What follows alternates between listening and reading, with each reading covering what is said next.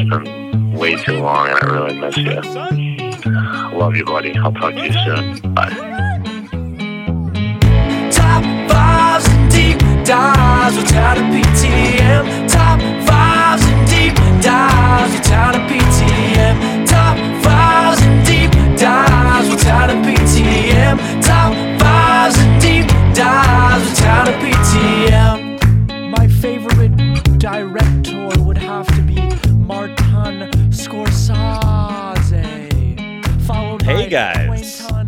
We're here for top fives and deep dives this week.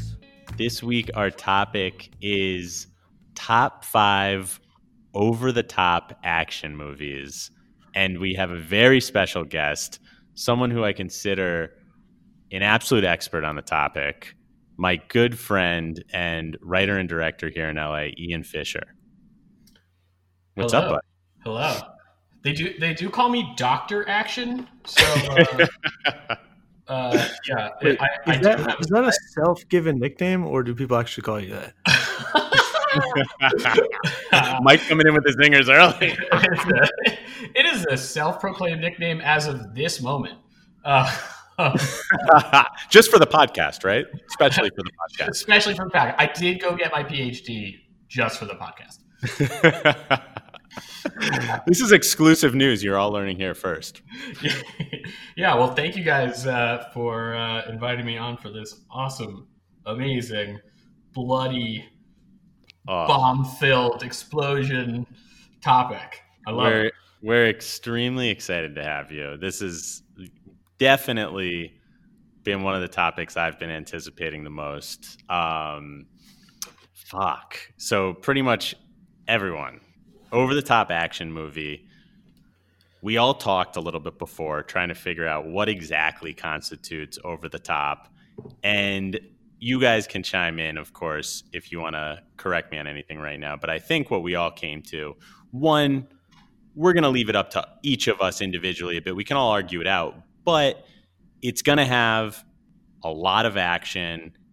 Some of these are probably going to have laughs related to it because of how fucking ridiculous the action is. And it's a little bit up, though, to the eye of the beholder. And so I'm sure there'll be a couple arguments on here. But yeah, is there anything else you guys wanted to say in regards to over the top? Uh, yeah, I mean, I think I think you kind of hit it. There's a few different ways to go with it. You know, is it just that the action is over the top, or is there a lot of action, but it's really the rest, sort of the cheese factor that makes it uh, over the top? There's a few different ones. Yeah, Mhm. I think we, I think in our minds. also a big part of it. Go ahead, Ian. Sorry. I also think body count is a big part of it. Oh my god, yes. Yeah, I have body counts listed in most of my notes, to be honest. nice. Do you? Fuck, I, do, I absolutely don't. But there's there's high body counts. I can promise. I promise. Um, so before we even dive into the list, I know that there's something the three of us have we all touched on with each other before the podcast, but we're just going to bring it up now. Yeah, we need to get the this off our chest. Yeah. So I mean, Ian, you can introduce this. I know it's very Well- near and dear to your heart.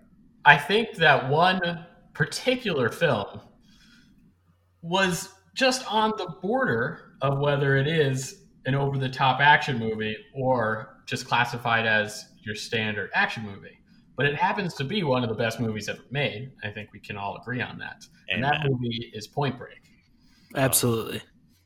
Then- So I think we just have to give it a pre honorable mention. agreed. Because It deserves that. And I think all of us would say if it was going to be on the list, it would be number one for all of us. And it's just, it's one of the greatest films ever made. It's, I mean, you've you've teamed up Keanu, Swayze, and Gary Busey. How could it not be? And our argument in talking to each other is yes, the lines in it are clearly over the top. Some of the action is as well, of course. What Yeah, the- you got the- your skydiving, you got your surfing, you got your bank robbing. Yeah. And so, in a sense, it is. But it's just a fucking great movie as well that has an actual plot, lots of scenes that are don't have action as a part of it. And so I think to make all our lives a little easier, and to make the lists honestly more interesting because otherwise we'd all fucking have it at the top. We're just going to denote it with this special honorable mention. It's it's it's better than everything. It's fucking incredible. But I think a good uh, uh, indication of this that separates it and probably other action movies is that even though the skydiving is a little bit uh, is over the top, it is all the action is pretty realistic in that like you could rob a bank. People do rob banks. Like you could get in a, a, a, a foot chase. You could skydive. Whereas in a lot of these movies, there's like boat chases to motorcycle chases to giant shootouts in hospitals. Like, I think the things that we are talking about here are things that are very unrealistic. You're right. That is the, a the great less realistic, the better in the over-the-top action movie. exactly. Though it, what Point Break does have that I'm also looking for in my top five is the extreme self-awareness to be ridiculous. Mhm. That to me is, is very critical. I agree. I agree. Um, oh, boys, this is a fucking this is a hell of a topic. I I think we dive in. Are you guys ready to dive in? Hit it, man. I'm ready. Oh, okay. So today we're gonna do. I'm gonna go first. Ian's gonna go second. Mike's gonna go third. I'm sorry, Doctor Action. Doctor action. I'm so sorry. Doctor, How You dare didn't I? earn that degree today for How nothing. Also, also, everyone. I don't know if I've mentioned this on the podcast yet, but every every week when we do these, Mike always sends out the links to record, and he always changes the names of someone that's iconic within whatever we're discussing, and put Schward to use within it. So today I was I was Patrick Schwarzy, and Ian was Arnold Schwarzenegger. So you've got your Schwartz, and my number five. That is a great segue. So my number five is Commando. Yes. I, I knew it. I knew it. I when uh, when you told me you had it one earlier than than Point Break. You knew it. You knew it right away. I I- couldn't. I couldn't tell you though, but uh, but you knew. Um, I, I guessed, and you didn't even give it to me. I love it. I know, I know. So, Commando is actually the only film on my list I had not seen until this week. Oh, so, wow. I'd always meant to watch this movie, and I hadn't. I was doing research, of course, for the podcast this weekend, and I, I said I think I'd be, I'd be a fool not to at least watch this. I thought I maybe had my list set. I saw this movie and I said, "There's just no way I can't include this movie on my list." I, it's tough because you have emotional attachments to other movies that you've been a fan of for a long time, but it absolutely it had to be on there. It, it immediately is my I think my favorite Arnold Schwarzenegger movie, even over T two, and it might be one of the very first over the top action movies. It came out in eighty five. It's got Arnold. It's got a, a very young Alyssa Milano, um, Yeah, baby Alyssa Milano. literal baby, and also Rae Dawn Chong, who plays like the female protagonist, sort of in it. But let's be real. This is this is all about Arnold in this one. The plot, if anyone hasn't seen it, is essentially Arnold is this guy, John Matrix. He's a retired special agent. Um, he was like the elite of the elite, and he left to live in this like secluded mountain town with his daughter Jenny, who's played by Alyssa Milano. Um, pretty much, this these guys kidnap his daughter. They start killing his old team members, and they want him to do this like political assassination for them. Otherwise, they're going to kill his daughter. So Arnold instead decides, well, I'm just going to kill every single person that's involved with you. I'm about to go commando on your asses. Oh my God. Coming to your The- island, and I'm going to kill everybody on it. every single every single one of you. And, and i was absolutely mind blown by this movie. The lines in this movie are fucking next level. I just need to like say a few because i i literally watched it last night and i'm just on a high from it still. But just like this one one of the bad guys sully he had pri- he he earlier had been like "You're funny, Sully. I'll you know I I'll kill you last." And he's Sully and he's holding him like over literally like 20 minutes later he's like holding him over this like long long drop to like what would be his death and he's like Sully, remember when I promised to kill you last? And then he's like, "Oh yeah, oh I my do." God, I forgot that. Yeah. He goes, "I lied," and then he drops him. Dude, and then when he gets to the car and That's he's how like, What I happened to him Sully? go. I let him go. you know that they wrote that line and then they planned out the action and were like, "Oh fuck, he doesn't kill him last." Okay, all right, all right. We'll, we'll just make him say, "I lied," and then And, and you can't talk about the bad guys in this movie without talking about Brion James and his insane English accent. oh my Oh god, God, it's Uh, outrageous. it deserves a rewatch for me. I didn't, I didn't have it on my list from this uh, for this rewatch, uh, and it So- de- definitely deserves a rewatch. Town, if you recall, I shouted out a movie in last week's podcast at the very end called Mom, a horror movie. Yes. Oh, I love mom. Dude, Brion Brion James is the werewolf that turns the sweet little old lady into a werewolf, and his, his voice in that movie is arguably more ridiculous than Commando. what? He's not doing an accent; he's just doing like a gravelly voice, and it's insane. It's so good. Oh my God. I, I love that pick. That's a that's a great choice, Justin. Thank you. Thank you. Yeah. Um, so complimentary. I, yeah, unusual, right? Oh, I love it. I So I, love guess it. that's that's over to you, Ian. Right? I believe so. Um, okay, so I want to throw I want to throw an, an alt idea at you guys.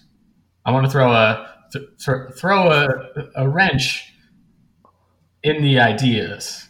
Oh, A mid pod audible. Okay. Yes. wow. So I want to see if you guys would allow me to do an overall pick of Gerard Butler action movies. Yeah, absolutely. Go ahead. Do it. Do it. because I feel like none of his movies, action movies, are going to make our lists. But if you add them up, they equal one of the most epic runs of action movies in modern history. Let me just let me just list them out.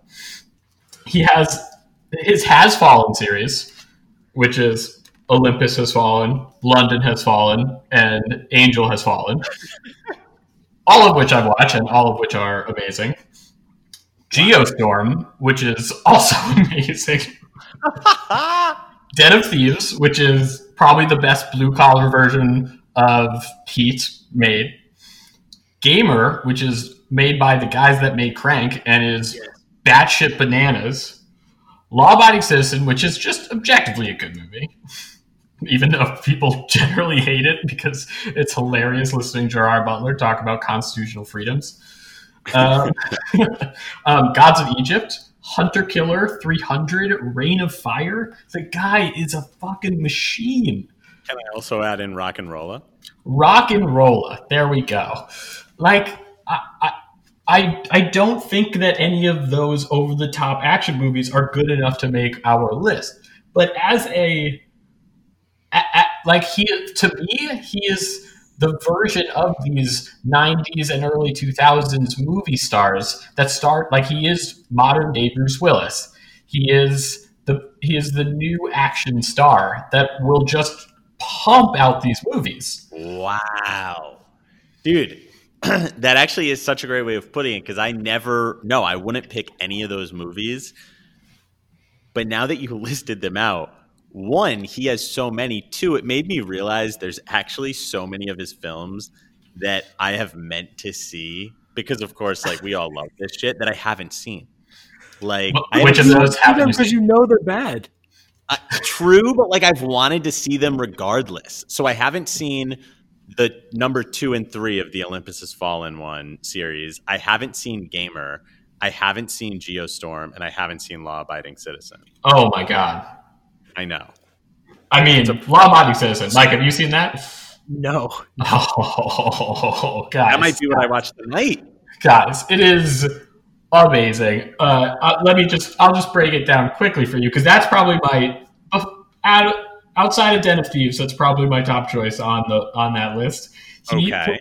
So his he plays a what you think is a normal guy, and his uh, guys break into his house and brutally murder his wife and daughter. Um, five years later, they catch the guys, but then they one of the guys has information on a bigger criminal, so they let him go free.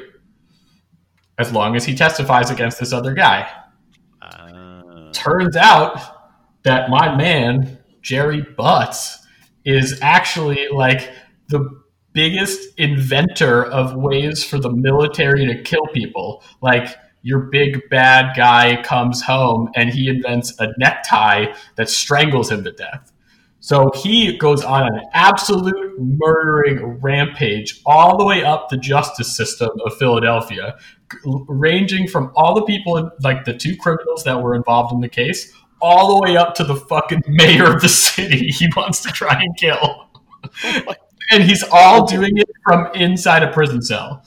Just, can I just put a pin in killing the mayor of a city for about an hour from now? I'm just going to come back to that. oh yes, yes, I, oh my god.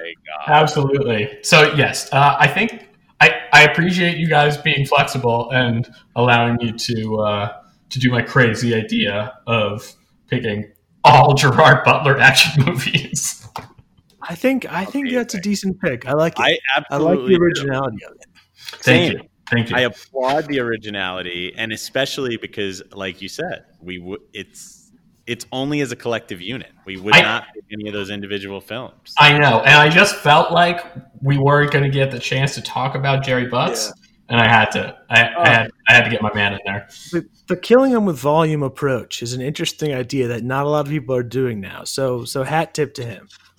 Yes, exactly, exactly. One day we'll look back at his at his uh, IMDb and and just marvel at it. Is he is he today's Arnold? He might be. that's that's the thing is he might be today's Arnold or Stallone or someone like that. Dude. He's still got a long career left of him if he's going to be those guys. Yeah, he might even be become the governor one day. Wow. Uh, love that pick. Um, my number five. I'm, I'm afraid this might be somewhat controversial, so I love it. feel feel free to give me your opinion. My number five is the Boondock Saints. Oof. Ooh. This movie, It was on my alt list for sure. yeah, it is. I wasn't sure if it was over the top until I rewatched it this week and I realized how much it really doesn't exist in reality and like nothing that's happening makes sense or is possible. And the fact that on Rotten Tomatoes, this movie has a 28%, 91% audience. So, and all of the reviews are this movie is too violent to make any sense and I don't like it. So, fuck all those people because that's the exact wrong way to look at it. Yes, hundred percent. It's a great fucking movie. Unbelievable movie. It's incredible. Uh, let's see. I think I have a body count for this one. Uh, 33 and one cat. Uh, so it's pretty high, pretty high. But I Oh, mean, yeah, nothing they do. Let me just but it- interject and say I looked up Commando just now in '88. Wow. Guys, we're, we're, we're gonna get up there. Yeah, that's, that's high. That's pretty high. I think we're gonna Um, get high. Yeah, I mean, so the, the the the violence comes in kind of short bits, but yeah, none of it makes any sense. They just kill everybody. Uh, there's no, you know, they pretend for like two seconds that there's some moral ambiguity to the film, but really it's just a very very simple like revenge narrative that has a clear line between good and evil, and then the other part of the equation, the ridiculous part, is in full force. I mean, the humor is there throughout. We talked about how they kill the cat. There's just so many silly characters, like the bartender with Tourette's.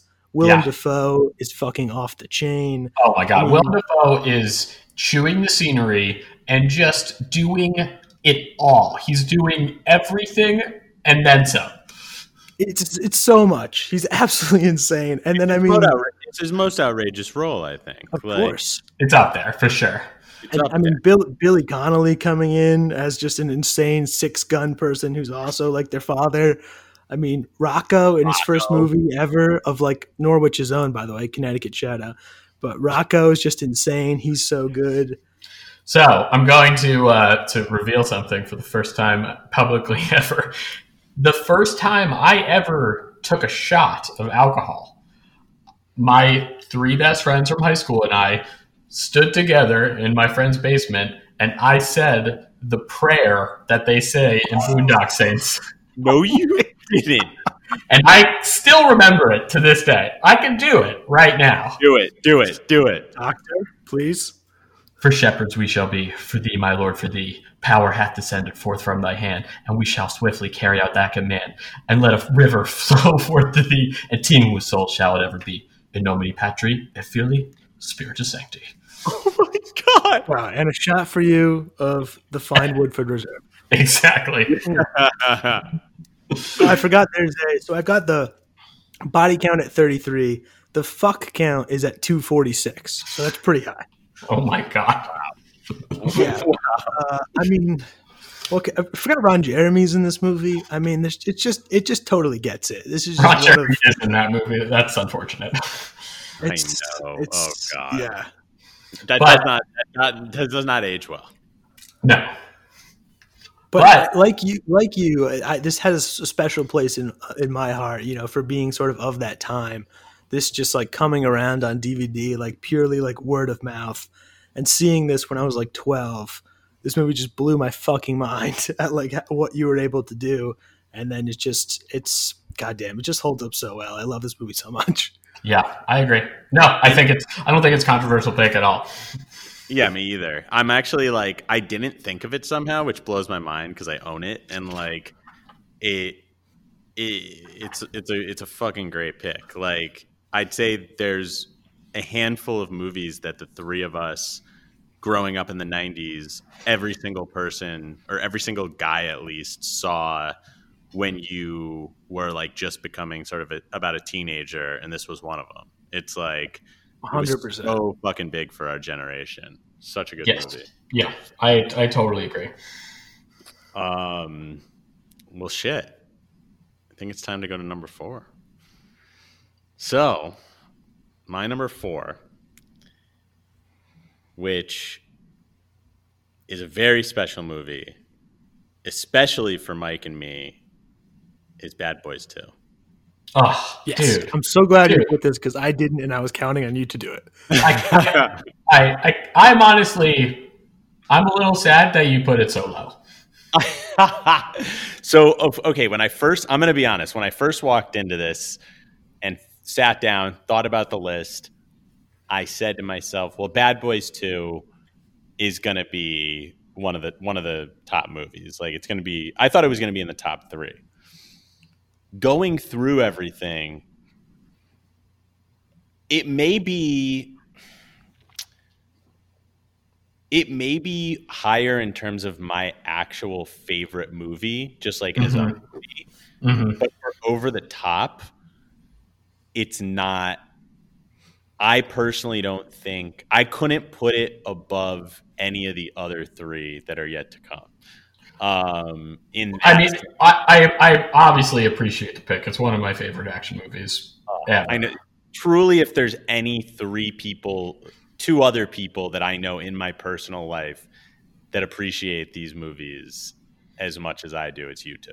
So, you know, I can You're say what, Mike? I was gonna say it's your second straight movie where people go to an island and kill everybody on it. Also, like for anyone that somehow hasn't seen this absolute masterpiece, it's two and a half hours long, and it could it is so epic. It's two and a half hours long. Like you have one of the most ridiculous bad guys ever in Jordi Mollà playing Johnny Tapia. Johnny It's- Tapia. Oh my god, he's outrageous. This is like to me, this came out in 2003. It's a Michael Bay movie. You know, for anyone who doesn't know, Will Smith, Martin Lawrence play the two leads. You've also got Joe Pantoliano, Gabrielle Union, uh, Michael Shannon's in it uh, in a bit Michael of a small Shannon. role. Um, but just fucking outrageous from start to finish.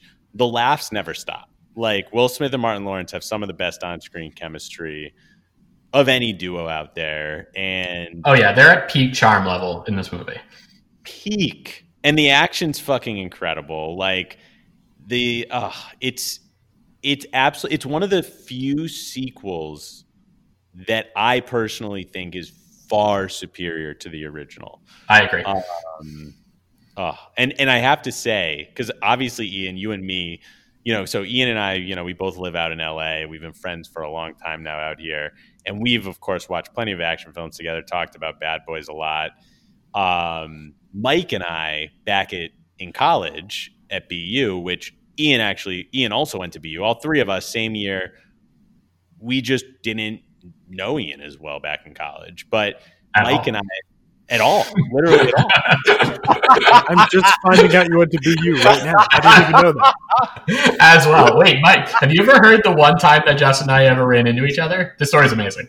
He hasn't heard this. Oh my god. You guys can cut it out of the podcast if you want, but I, I just have to tell you the story. So we were having a, a Halloween party. we were having a Halloween party in my house, and because we had a we had a big open basement, and uh, so me and my two other roommates were dressed as drugs, sex, and rock and roll, and I was dressed as drugs. So at the time, I was guarding the door, the back door, and you remember at you, we would charge you guys five dollars to come into parties. That was just kind of the thing that you did at a lot of big parties. So we had a bunch of kegs, and the basement was absolutely packed to the brim. Like it just, it just, no one else could get in, and there was a line out of the back alley, and I was, I was watching the door, and this dude comes up to me, and he's like, "Hey man, can I get in?" I'm like, "Oh no, sorry man. There's just no, there's no room." And, and he looks in and like I guess like it was probably like Zach Wexelman or something was like in was like inside and he was like, dude, my friend's right there, my friend's right there. And I was like, I don't know what to tell you, man. There's no room. What are you like how, I can't let you in. And he was like, I'll give you twenty dollars. And I was like, Okay, you- you- go ahead. And that was Justin, and that was the only time we ever interacted. Ever. Okay, not only was I not there, I did not know you went to BU until this very minute, but I can 100% guarantee that happened. I, I can 100% guarantee. yep, 31 Chester Street, baby. Could you literally, Mike? I know Mike can just literally see me just being like, "All right, I'll give you twenty bucks." Yeah. A hundred percent, and the first part about you seeing someone like Zach, just I, can, I can absolutely picture. and like And me needing drunk to be like, inside. I need to be in there. I need to get in there, dude. Just like I'm like, there's no. Even if you get in here, it's not going to be fun. There's no room. absolutely incredible. okay. Oh, okay. Sorry, I just had to. I had to reveal that. No, I love it, and of course, everyone knows Zach does the theme song for the show. So Exactly. I thought it was a good tie-in. Yeah, it all ties together. And what I was getting at with all this, though, was freshman year of college, Mike and I, so we lived on the same floor. That's how we got to know each other. And there was three films that we would almost watch, I'd say every single month in our dorms. And Bad Boys 2 was one of those three films. What were the other two? The Lion King and Club Dread. Oh my gosh! Jesus Christ!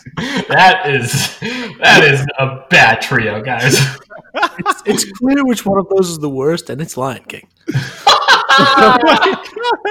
wow, that's a bold statement right there. Oh my God. Did I you mean- just say that Lion King's the worst of the three? Ah, look, Mike, it's- you and I tough. literally, like last week, said The Lion King's the greatest movie ever made. All right, but if you're if you're in college, it's the worst of those three. That I could potentially agree with. I mean, Club Dread's a pretty bad movie.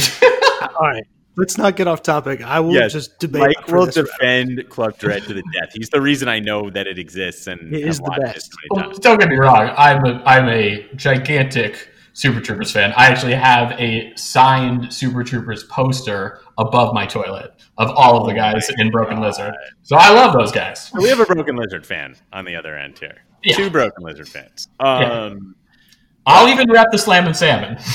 Shout out Michael Clarke Duncan. There we go. oh my God, rest in peace. I, s- Um, I still say to this day, you know what assuming does? Makes an ass out of you. Because Michael, Dark- Michael Duncan says that in that movie. I still need to see Slammin' Salmon. That's like the only one I haven't seen. Wow, we've taken a huge divergence. Massive. Bad We're going to come back to Bad Bad Boys 2. And what I will end with is there's so many laughs, but one of my favorite favorite lines for whatever reason, just favorite scenes is when Martin Lawrence is high on the ecstasy Oh my god. and the whole scene of him going around, the, you know, uh, what's what's Joe Pantoliano's name in it? But whatever, his, his house, and he's their boss, and looking at the fish. That's a nice fish, you know, big fucking eyes, but a nice fucking fish. You ever rub your leather? I think maybe my favorite line is when they take the car from Dan Marino. There we go. oh, of course. Dan Marino should definitely get this car. Not this one. I'm gonna fuck this one up. but One just like it. it's so good. you know, you you know, the first car that they stop, the guy driving that car is Michael Bay. no, I didn't know. right. I kind of forgot that. I Yep. forgot that. Yep. Oh, that's a great fun fact. Wow, I love that. Love Shit just got real. Also, shout out Reggie. Shit did just get real, Mike. Oh yeah, Reggie, dude. Yeah. It got the most real. So Also- real. What? I was gonna say the last thing I would say about Bad Boys 2 is that it's immortalized for being openly parodied in Hot Fuzz as like the greatest action movie. So I, Yeah. I agree with Edgar Wright. Oh my god, a hundred percent, a mm-hmm. hundred percent. And they, well, yeah, we won't, we won't get. And there was a great, I forget Mike's feelings on it, but I know me and Ian, I thought enjoyed it. But the third one, I thought was great. Oh my god. I, Oh I, no, no, I thought it was great too. It was Yeah, okay, impossible to live up to those expectations. and A It, it really did. I actually almost didn't want to go see it. Justin was the one to invite me to. He was like, "We're going to Yeah. open weekend to see it," and I was like, I was hesitant about doing it because I was like, I don't know, they might fuck it up, you know, like, like I, I refused to see the Point Break remake, and I just Oh. didn't want them to Ugh. mess with My Bad Boys too. But it came through. It did. I'd say I liked it. I thought it was definitely better than the first one. I thought I would go two, three, one on the trilogy. It's incredible how average the first one is. it is. I'll, it I'll is. watch it.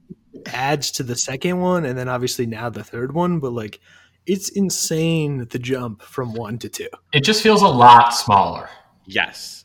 Yeah, for sure. and two they fully embraced the humor the being able to make fun of itself and these massive action set pieces the first one was definitely more grounded in reality to a degree to be fair, Bad Boys, the original, was one of Michael Bay's first movies. I mean, so much so that the Porsche that they use in Bad Boys was Michael Bay's Porsche because they couldn't afford to get a Porsche. you're kidding Yeah, These Bad Boys facts are incredible. Wow. They're coming out of nowhere. i'm Only a true doctor would know this. true only only one doctor and that's dr action God damn. yeah. So, uh, so he was really committed to making that movie, and it's. I mean, it was his first big movie after directing like forty of the biggest uh, music videos in the world. well So- thank god of that, that- he did A hundred percent. you know, people like to give Michael Bay shit, but I say we, we have to we have to give the man props because the world without Bad Boys Two would be a very sad place. Yes, So, and and Bayhem in general. Like you might you might hate the man. You might not enjoy his level of extremity, but it is a style. No matter no matter whether you like it or not, it is a very distinct style. There is a, such a thing as a Michael Bay movie, and not that many people can actually do that. I, that's why I was so surprised that the guys it, that did Bad Boy Three, those two directors, were able to actually encapsulate what Bayhem is in a movie. And Totally. that's why it was impressive. hats off to those guys. I Yeah. Mean, give a man two hundred million dollars and he'll blow some shit up. What can you That say? is true. I always wanted to do a uh, parody, uh, a, a, a, a comedy parody, and uh, make it a tourism ad for Michael's Bay, and just be like, "They, we've got explosions and we've got aliens at Michael's Bay." Oh, I'd, I'd watch. me too. Me too. I'm like, well, Doctor Action. Mm. Man, this is I think this is this is tough now. This is this is really tough. What? Okay. pick a number four. Yeah. Um, okay, so I'm gonna have to go with the Raid Two. Wow. Oh, I just Wow. watched the Raid 2 about eight hours ago for the first time. For Did the- it- for- that was your first time? I don't know how I, I just never watched Raid 2. Did it did it blow your mind? It's pretty fucking great. I mean, I, I, when I first watched that movie, I was just like, "Holy shit!" And then I would wa- I watched it for like months. I watched it over and over and over again, so much so that my roommate would come home and be like, "Oh, Raid Two again?" And I'm like, "Hell yeah, I'm watching the Raid Two again." it makes you realize that what you loved about Raid, it also was its limitation that it had to be, you know, confined to Exactly. Yeah, and I mean Gareth Evans' direction also just just like it, it takes it to another level, allowing him to get out of that building and bring other characters in, Yep. and then it, it also builds the story out. And I, I think that the story is actually like pretty interesting. I mean, it's your it's some of your classic. Uh, uh, uh, kung fu movie tropes, but I love the way that he does it. Um, with the with with the with the gang and the betrayal of the son. Um, it is uh, just to just to break it down for you. It's directed by Gareth Evans. Um, after the first raid, um, this one takes place right after that ends, which is an amazing opening scene of seeing the guys dragged out of the building and then taken to a field and shot. Just wild. Um, so only a, fir- a short time after the first raid, Rama, who's the the lead of the first movie, goes undercover with thugs of Jakarta and uh, plans to bring down the syndicate and uncover the corruption within the police force that's linked to this gang. Uh, and it's just, I mean, some of the, the the fight scene in when he gets sent to prison Holy fuck. is Wait, just in the bathroom or outside in the mud? Uh, first in the bathroom, and the but the mud fight is one of the craziest fight scenes Ever. I've ever seen. I, I mean, the amount of bones that are broken is just absolutely wild. Dude. Oh. And then it just, and then you get to, like you said, throw in different types of characters. You get a, you know, an assassin with a baseball bat. You get an assassin with hammers. I mean, you've got some curved knife guy. I mean, there's a bunch of shit in there. Yes, that fighter's name is uh, what's his name? Oh my god, I I, I, I need to find his name because I um uh Sepet. Sesep. He is one of the best fighters in the world. One of the best Muay Thai fighters in the world. He was in John Wick 3. He's you- you've seen him in a bunch of movies. I, the assa- him as the assassin is just absolutely incredible. And then, their like- scene is wild.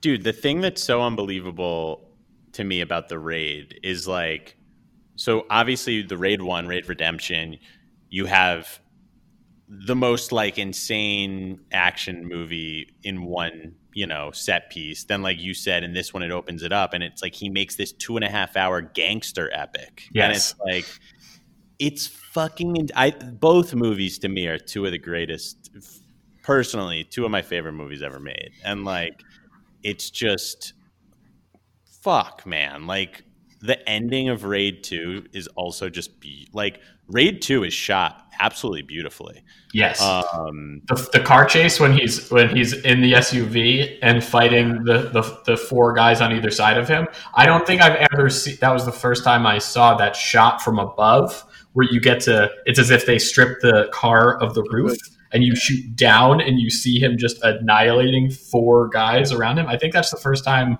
I saw that and then now it's used in so many different action movies. dude We, we should also say, I mean, everything we said, you get your car and your gun violence in this one as Yes, well. yes. limitations of the first. Yeah, and I should also shout out uh, Iko Uwais, the the lead actor, is an incredible fighter. He is, and he has since been in tons of American movies. I mean, he was in he was in Mile Twenty Two. He was in Justin Stuber. He was in uh, Star Wars: The Force Awakens. So he's he's coming out. as he should. He's he's incredible. Um, I actually I wanted to share, if I may, in a quick raid two story. Oh, absolutely. Um, so one of my probably favorite moments of I worked in the film industry for like four years, and probably one of my favorite, if not my favorite moment, was I was fortunate to go to a couple Sundances, uh, the Sundance Film Festival, and my boss knew that I was a massive Raid fan. And so when Raid 2 came out, I believe it was 2014 it came out, um, it premiered at Sundance, and my boss got me a ticket to the premiere with Iko there in person, with Gareth Evans there in person. And so I saw it for the first time ever played. And I Such met a such a humble brag. such a humble Yeah, brag. seriously. But literally one of my favorite experiences ever. I met both of them after. They could not have been cooler and nicer. And I I know that at this point it's not gonna happen, but at the time I had asked about Gareth Evans if there'd be a raid three. And he said at the time, which he stuck to an interview since, that, you know, he didn't he thought Rama's story was over, but mm-hmm. he did want he was interested in doing a third one to make it a trilogy he actually had said to me there that he, he had two thoughts, which was one, he could actually have Rama in it and do a prequel as the third, Yeah. or that he was going to do like this different plot based off something that happens in two with different characters that would be three. It didn't obviously didn't end up happening, but like I'd love to see the assassin's backstory in that the, the guy that gets oh. hired with the long hair. that because you get a little bit Yeah. of his story with his with his ex-wife or whatever that he's giving money to and i'd love to see how he got to that point of being this homeless assassin dude, that would be a fucking great idea. Maybe That you guy should write got it. done You should so write it. dirty. Oh Oh, yeah yeah. he really does get done dirty him getting uh, killed in the alleyway and but him fighting his way out of the nightclub is wild Tragic. so what do you think the body count is in the raid 2 Ooh.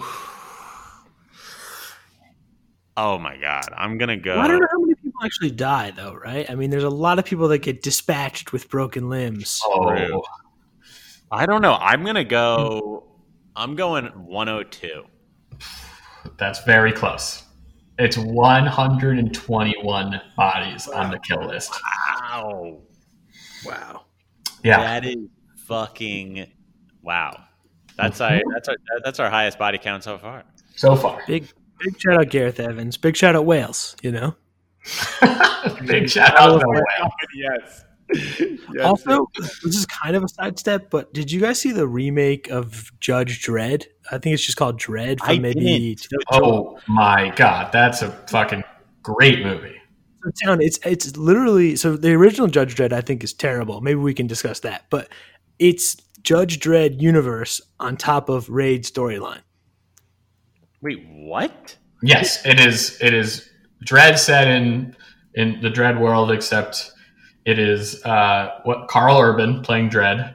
No And- way. He has to fight his way up a drug gang led building when to to get to a dealer at the top named Mama who deals in time altering drugs. So they have this amazing effect where anytime anyone's on the drug, everything moves in extreme slow motion.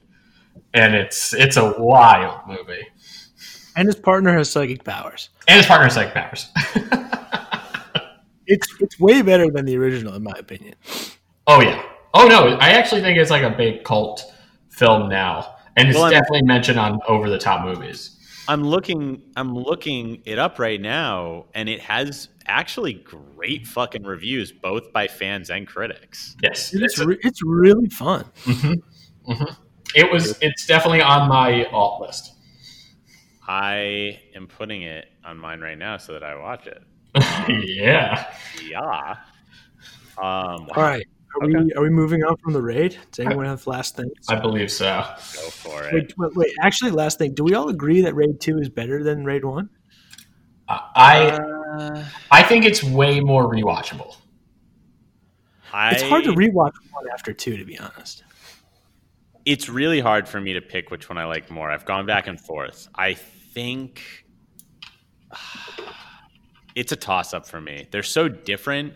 I think that one does what it does so fucking well and it's a concise incredible movie. Two also does what it does so well and it's this big sprawling gangster epic. So it's Yeah. like yeah, I think two I'd rewatch a lot more. I think as an action, I don't know. I don't know. It is too much for me. I can't make a decision. All right, all right. I'll, I'll take over. You don't have to answer. Okay, my what am I only on number four? So uh, my number four is yeah. This is a bit of, a bit of a curveball, I think. So curious to see if you guys have seen this and what do you think about it. But mine is the 1975 movie Whoa. Death Race 2000. Wow. Okay, I'm not gonna lie. I have not. I've seen the Death Race remake, which Yeah, is I- I think Body body count 33, so it's up there. But I mean, okay, so if you've seen the the remake, then I mean you know about kind of the world building that's been done here. yes. Where well, except in this one we're in 2000. I think the remake came out in like what 2008 or something, so it passed. But in 1975, we imagined that by the year 2000, everything would have gone to shit, and basically the only thing this world has to look forward to is this race across the country, uh, and the there's like five different cars. Not only can they you know kill each other, but they get different point levels for killing like innocent civilians with their car. So and you get like more, civilians. yeah, yeah. So you get more points if like they're they're old or they're like kids or like there's all kinds of different rules. And then eventually they find out you can just like kill the people that are running the race, and it all everything gets approved because it's just like a publicity stunt.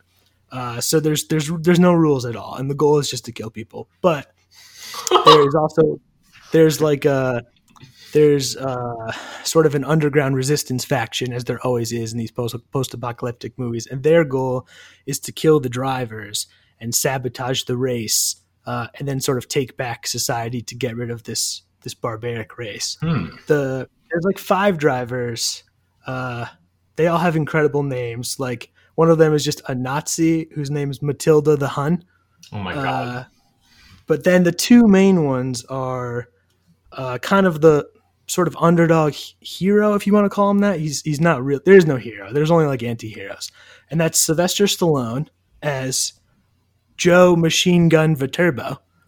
Uh, and then there's a character who is like a long champion of the race, played by David Carradine, called Frankenstein wow. and it, it turns out that he's you know there's been a lot of frankensteins because he always wears a mask so you don't know what he looks like so there's been a lot of frankensteins but anyway he's Oh, so he- this guy He's Dread Ty Roberts. uh yeah yeah so yeah it's, it's just and it's absolutely bananas i mean they just they just run people over in the street i mean like i said they, they just they find out they can kill people in the race and that's fine at the end of the movie david carradine kills like the president of the united states and by the rules of this movie that makes him the president of the united states Oh my god, that sounds amazing. it's insane. You know, there's just tits everywhere. I mean, it's just like it's one of those movies. I mean, it's I think it's like a it- it's not official, but it's somewhere between like three and five hundred thousand dollar budget.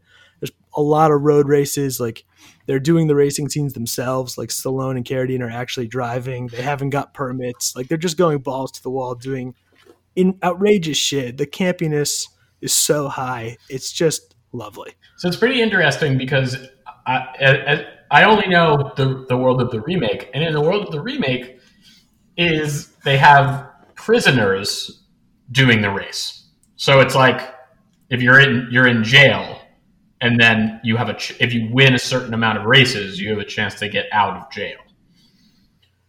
Yeah, these are all uh they're like celebrities. They're basically like like uh so Frankenstein and they just do it in the streets, which sounds like so much more fun than them doing it in jail because there's like no rules.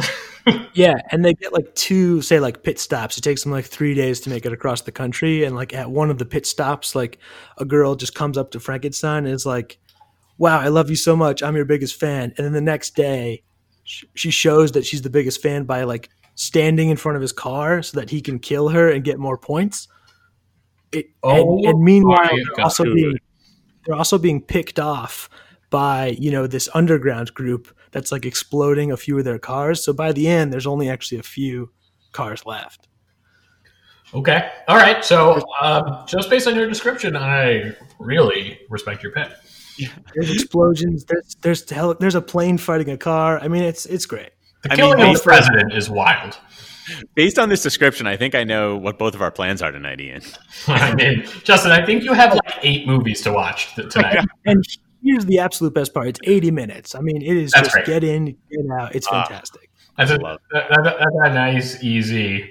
So sometimes I, I love a two-hour, two and a half hour sprawling epic action movie, but sometimes it's nice to get in and out at 80, 90 minutes.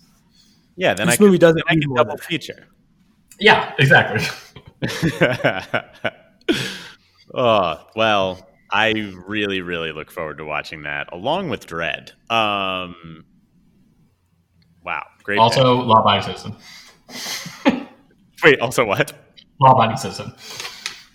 Honestly, we need a, a 24 hour marathon of Gerard Butler movies and just see if your brain explodes. We Oh, do. yeah. You'll just end up like walking around with a tattoo, eating donuts, like joking in an Irish accent about being American. and then you'll accidentally start watching like his rom com movies instead. No, don't do that. Don't do that. Don't do that. You're like you're like, oh, I, I keep watching The Ugly Truth over and over. You're like, I don't feel like he's a great action star. oh man. Well, good number four. I guess we're on to number three. My number three is Fast and Furious Six. Wow. So, if anyone, if, if you're listening to this and you know me personally, you know how obsessed I am with the Fast and the Furious franchise. Um, the first one is my favorite of them all, but it is also the least over the top of all of them. Um, It's also just a point break remake. yeah, it's a Point Break remake with racing cars instead Yes, of instead of surfing. surfing. And so, of course, what's not to love? But just what a fucking franchise they built out of this thing. I mean, you started with the first one, then they did they did a sequel. It did it did good, but you know, then Paul Walker wasn't or neither were involved for the third one. They did Tokyo Drift. And then of course, a few years later they revived the whole thing. They end up making it into the most profitable franchise Universal's ever had. And here we are today. Unfortunately, our our main man Paul Walker's gone. Rest in peace forever. Um, but we have this legendary movie series, and for me, Fast and Furious Six is the one that had to go in my top five. I think it is the best sequel. Um, came out in Really? 2013. So you Yeah. like six more than five? I do. I do. I think five is the second best sequel. And here's my reasoning. Five, incredible heist film. Just just an incredible film. And maybe the script's a little tighter too. I'll give I'll give that. But six for a fan of the franchise has literally everything you could ever want. You get out of it. You get Can you break down what happens in six? so six to give you a little bit of a breakdown. Um, Luke Evans plays the bad guy in the film. Um, Shaw. What's it, what's his first name? It's um. Oh my god, how am I forgetting this? I watched it this morning. Um, Wow, I can't believe you like six more than five and seven. De- oh my god, so much more than okay. So I love seven too, but I'll, I'm gonna get I'm gonna explain all this. So here's why: Fast and Furious Six, you've got Luke Evans playing the bad guy. Uh, Michelle Rodriguez, Letty, she wasn't in Fast Five. She's presumed dead after the fourth one. She gets killed in the fourth one. Um, in this one, well, at the end of five in the after credit sequence, you find out she's still alive. Anyways, bottom line is this is the first one since the first Fast and the Furious movie where literally every character is in it. And so you've got everyone back. and I- I'm not even going to go too Uh, much. I'm sorry, Little Bow Wow's not in six. how could I forget? How how dare I? How Wait, dare? who's not in four? Who's not in four? Yeah. You don't have um Well, you haven't gotten like Giselle and um, and and and Han from uh, uh, Tokyo Han Drift. is in four. Han is in four, isn't he? Is Han in four?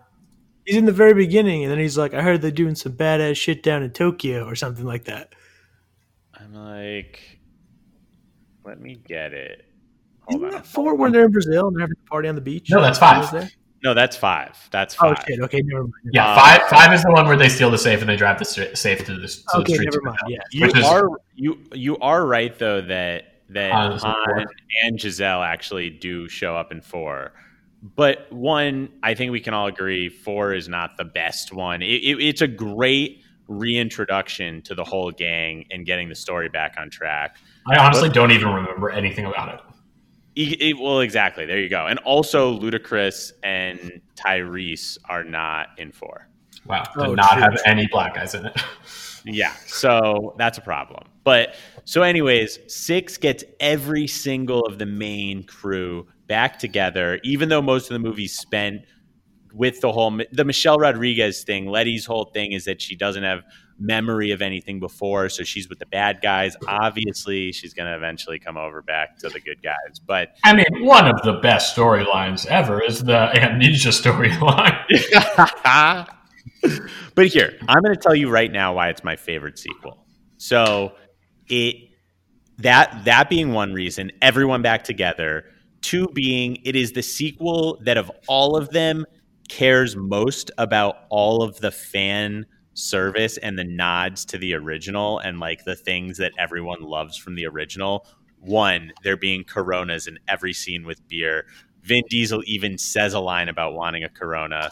At the end of the movie, them getting back the original house from the first one.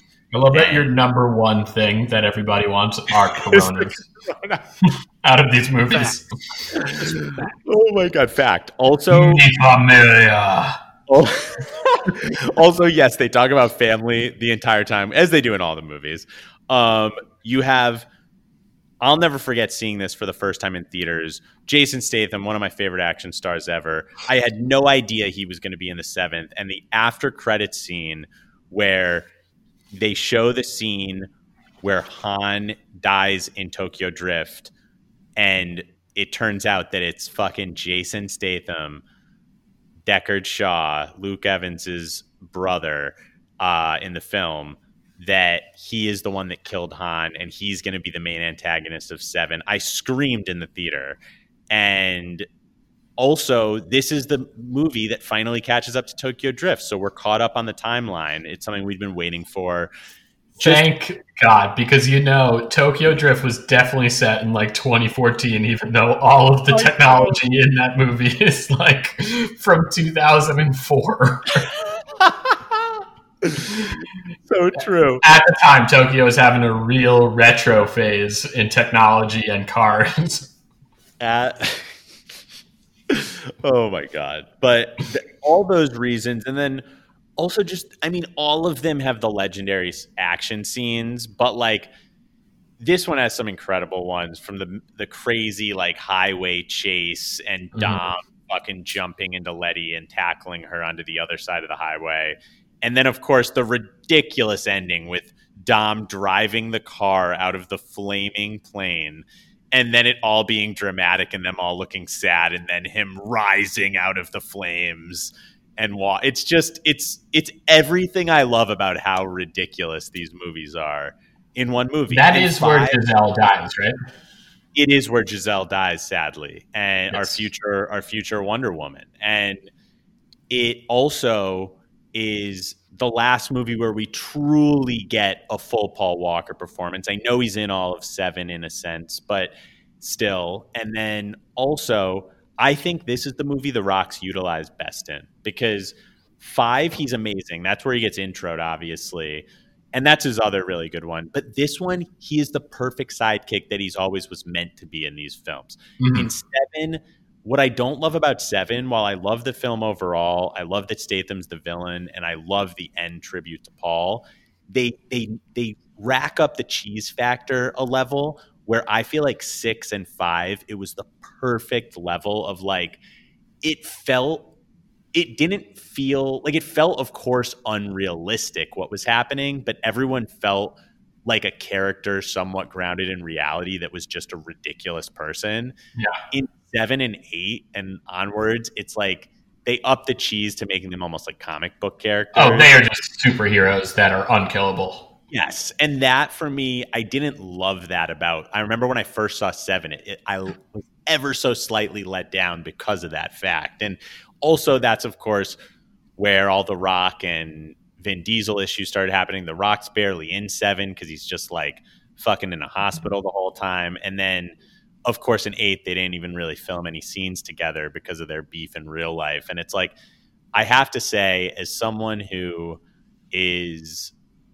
always was a big fan of The Rock, and, and I still am a fan of The Rock, but it really bummed me out that, and, and not to say that Vin Diesel doesn't have a big ego too. I mean, it, they're notorious both for having large, big egos. Oh, but Oh, do you, you think?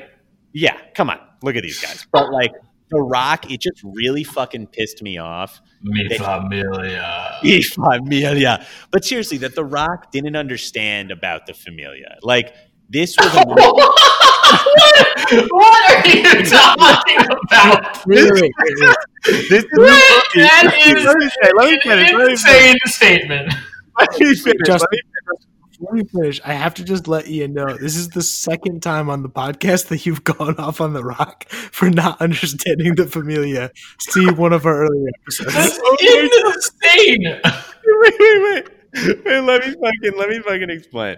So, so I think the, so. The Rock, he always wants to be the leading man now, and in this movie, he works. And I'm saying this as someone that thinks this role is incredible for him. I think he is one of the strongest assets in the film when he allows himself to be the supporting at the supporting cast. He's the number one supporting cast in this but he works so perfectly in that you don't get too much of him. And when you get him, it's so powerful because he has those outrageous one liners that you love. And he does it perfectly in this movie. This one and six, and I mean, and five. And the funniest, I love at the end of this one where he comes to see them at the house. And first of all, he makes the comment about Tyrese's big ass forehead, which is fucking hilarious. And then the outrageous him and him and Dom scene where he's like, "Never thought I'd trust a criminal," and then and Dom's like, "Never thought I'd trust a, never thought I'd like work with a cop," and they're just like standing side by side, but like not looking at each other, Just staring off into the middle distance. yes, it is so outrageous, and Wait, like, but can we go back? I'm sorry if you guys covered this already, but I just need to understand why doesn't The Rock understand me familia?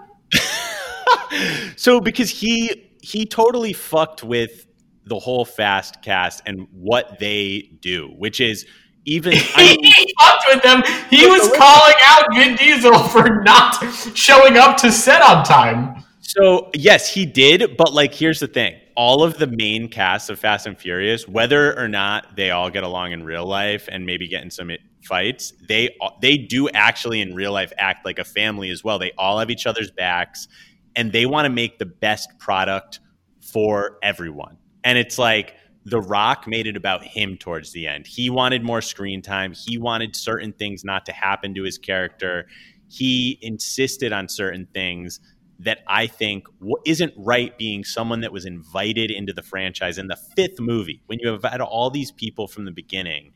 And he ended up, You know what The Rock calls himself? what? He calls himself Franchise Viagra. Does he fucking really? Yep. Oh my God. And it's like, You can't deny it's true. no, it is true, but this is what kills me is Like, like, I don't remember Fast and Furious 4. I remember Fast and Furious 5. Totally. And and I I'm not at all discrediting the fact that The Rock is what what shot the franchise with the shot of adrenaline it needed to keep going. It's just he works fucking incredibly as this side character and not allowing that to ride out through the series. I feel like he sort of ruined his part in it and like for the fans because he's not it's it's noticeable in eight how he is. Then he insisted upon doing the spin-off movie before they did nine, which no one else wanted.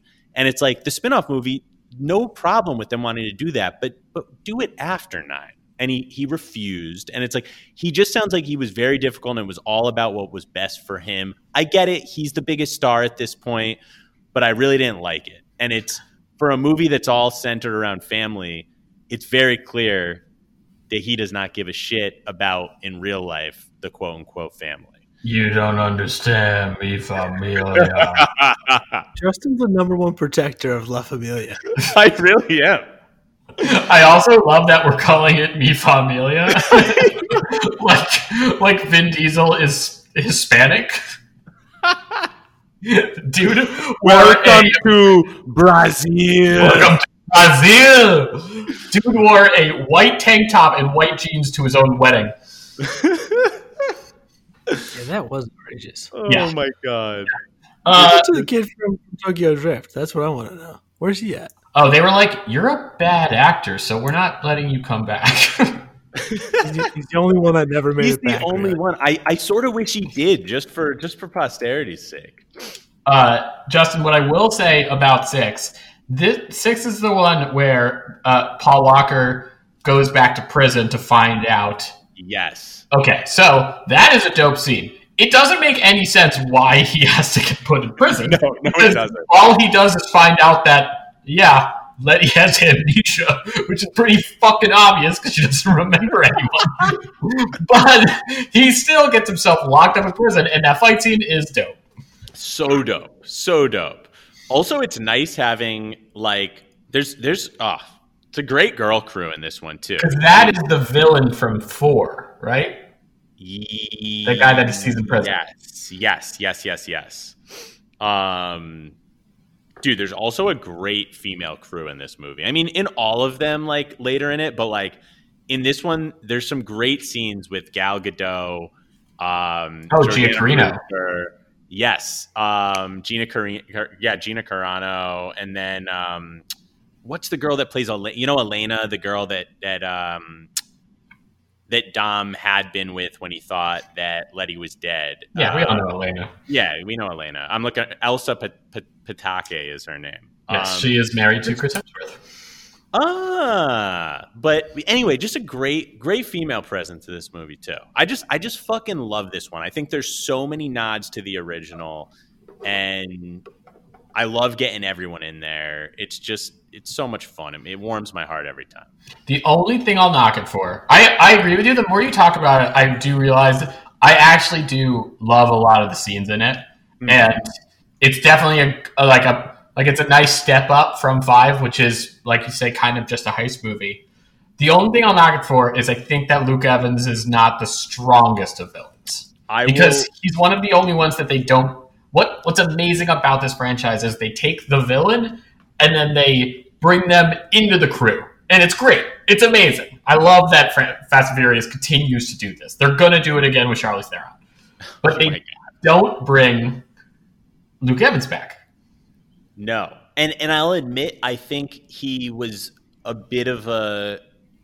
He wasn't their. He's not their best villain at all. I thought, yeah, Statham and Charlie's in theory, are better villains. I just think I like the vibe of the movie so much, and he's not a bad. He's not a terrible villain. He's just those guys. I think up to the ante a little bit. Yeah, I feel you. I also like that the London vibe of it. No, it's a. Uh, I, I think it's a good pick.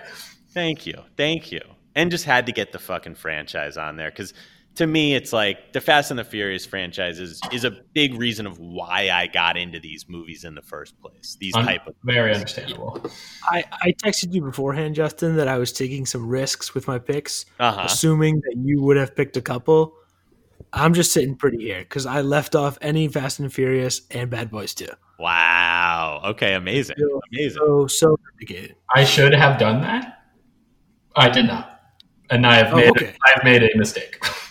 All right, well, what's your number? You didn't make a mistake because some the people want to know if, if if two of us agree on one, it could just be that fucking good. That is that's true. That's true. Okay, so my number three.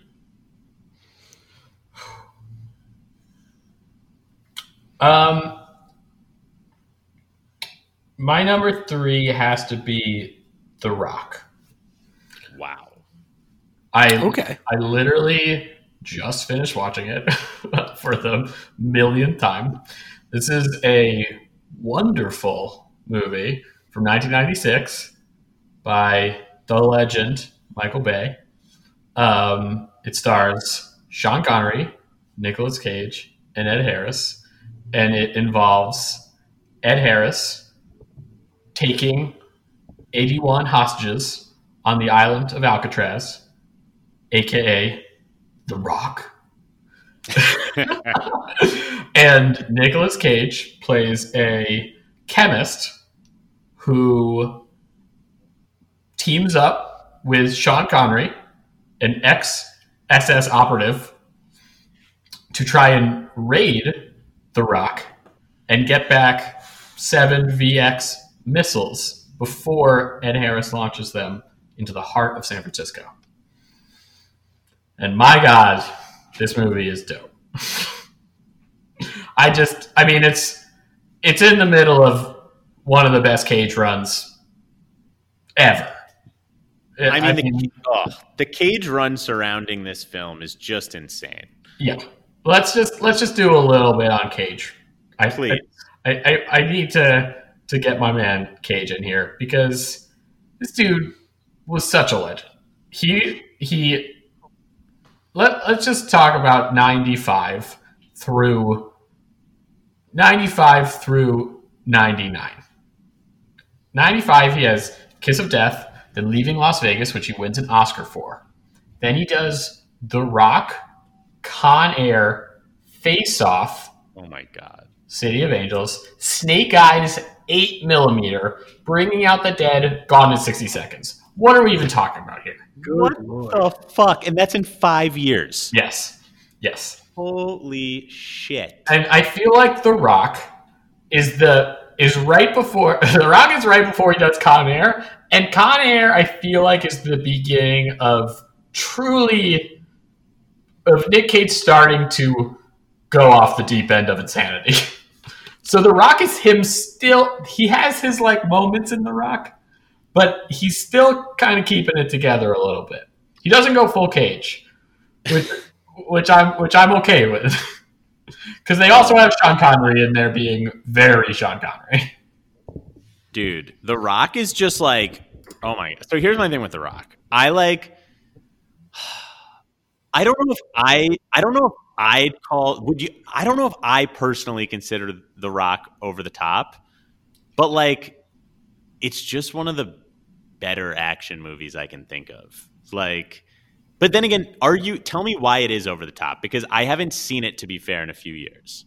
Okay, well, I mean, Nicolas plays plays a plays a, a, a bomb expert chemist that is brought with eight special forces commandos into Alcatraz prison to stop a team of Marines led by Ed Harris, who is a war hero from Vietnam with three Purple Hearts, from launching face melting, spine breaking gas into San Francisco. Okay, case closed. I should never doubt Doctor Action. I mean, it is when they show you what like when when Nicolas Cage is taking apart one of the missiles and he's explaining to Sean Connery what it does to people, and Sean Connery for the first time in the movie is like, "What the fuck have I got myself into?" You're like, "What what is happening in this movie?"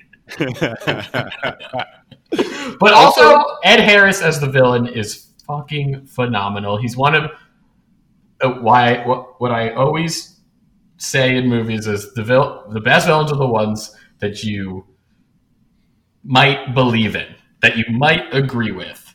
Like for instance, uh, uh, Michael B. Jordan in Black Panther. Like he is right for most of the movie, and Hummel in this movie is his argument is sound. The way he's going about taking hostages on Alcatraz and threatening to to nerve gas an entire city might be a little crazy, but his argument that his soldiers have died and his family and their families have been lied to for years, and wanting the uh, U.S. government to recognize that is sound. It's true, and those do make I those do make some of the most memorable villains. Uh, it's just uh, also Cage banging his girlfriend at the beginning, and then the line when Sean Connery says, uh, "Losers go home, winners go home and fuck the prom queen," and and Nicolas Cage's response to that is, "Carla was the prom queen." Also, just Cage and fucking Connery in a movie together. How could it not be over the top and amazing? It's uh, it's it's just a great rewatch. It's it's it's also you know pure Bayhem. There's just badass dudes doing badass shit. Michael Biehn leading the incursion team of Marines of, of, of Navy SEALs to break into Alcatraz. I mean, it. They don't even break into Alcatraz until halfway through the movie because there's a insanely destructive car chase through San Francisco that Sean Connery leads in a Humvee, uh, where they blow up half the city just so he can go talk to his daughter. Outrageous. Mhm. Like, dude, the oh, The Rock is one of those movies too. When I was a kid, like, no one doesn't like The Rock. Like, my parents both love The Rock. Like, yes, it's it's, just a it's definitely all a dad movie. It's definitely like my dad. If The Rock's on, my dad's probably gonna watch The Rock. one thousand percent my dad as well. Yeah. So uh, yeah, that's that's number three for me. I love it. I love it. Oh, I Yeah, love all the pick, fucking. I'm loving. I'm loving the variety so far from everyone.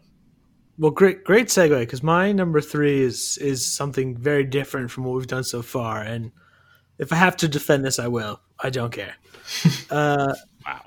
my number three, the 2009 classic, absolute gem, Black Dynamite.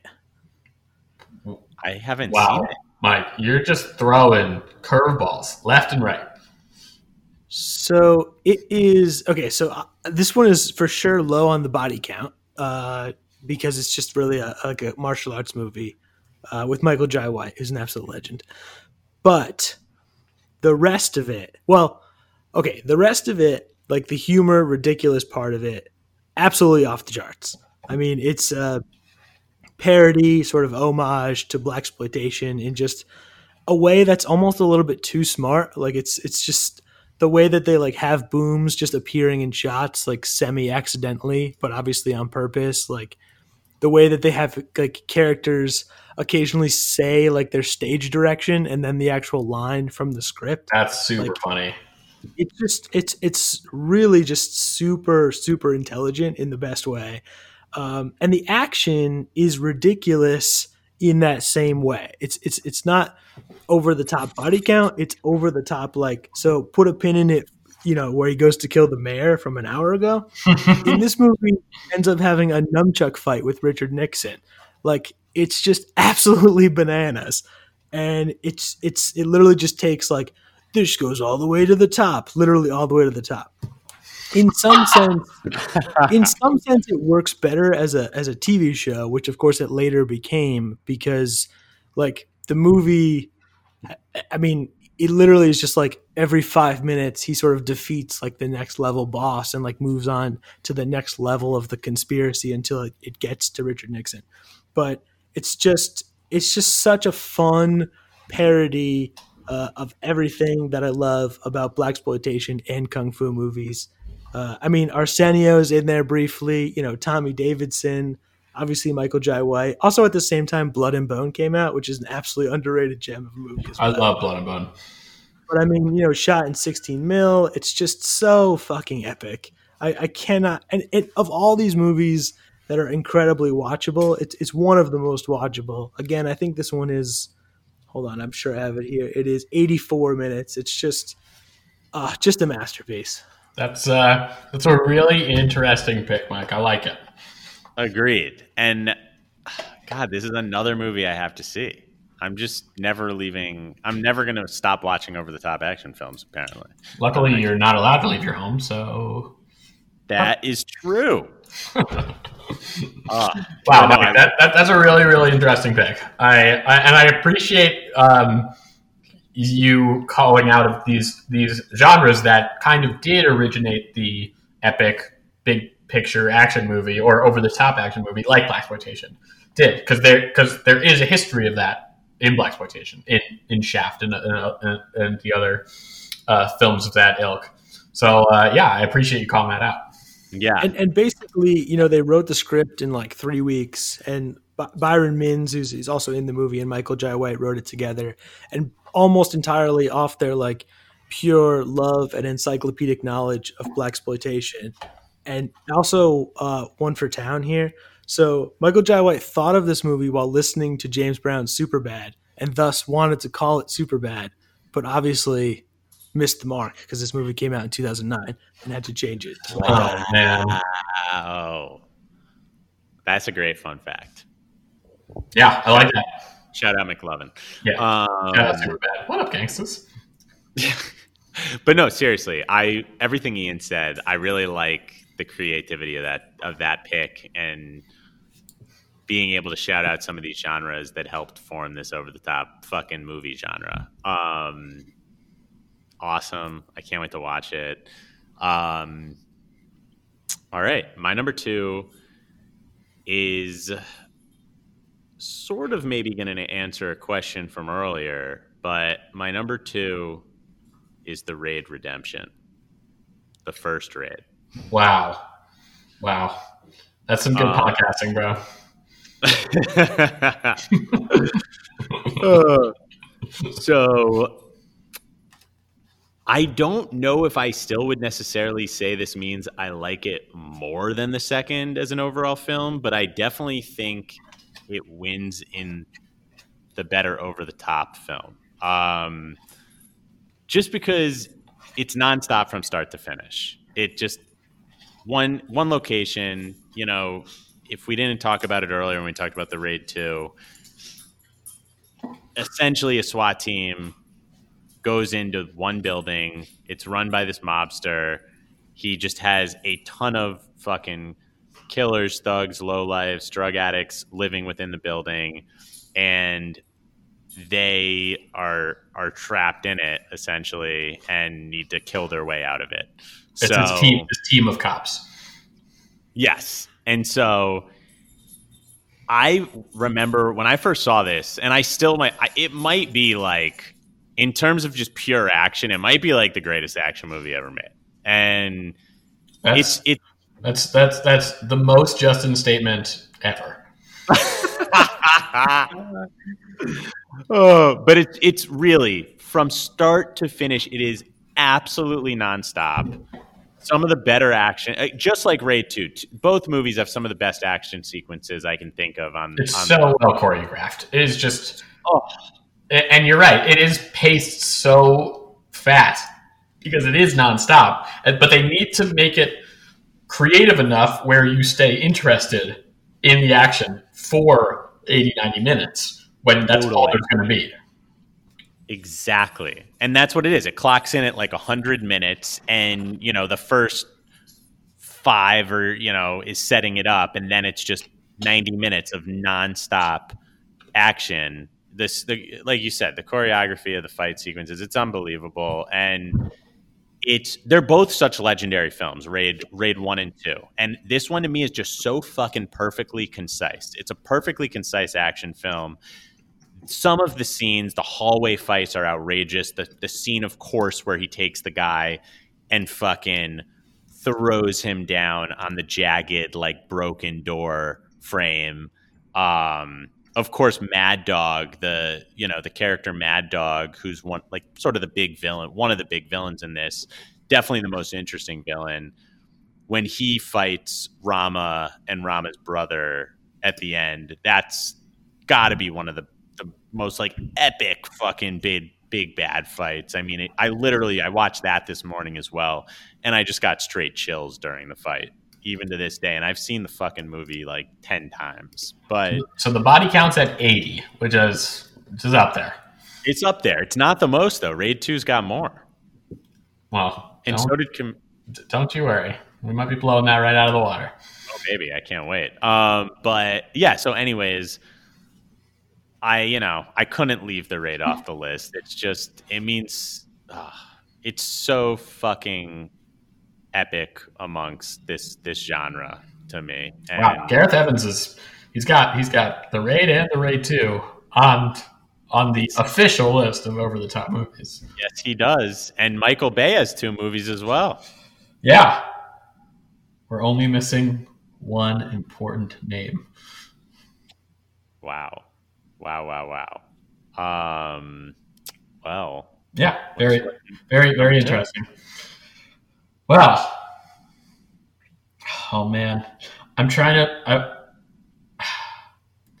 see, this is this is a choice because I know that somebody else is going to pick something that I that I have for number two.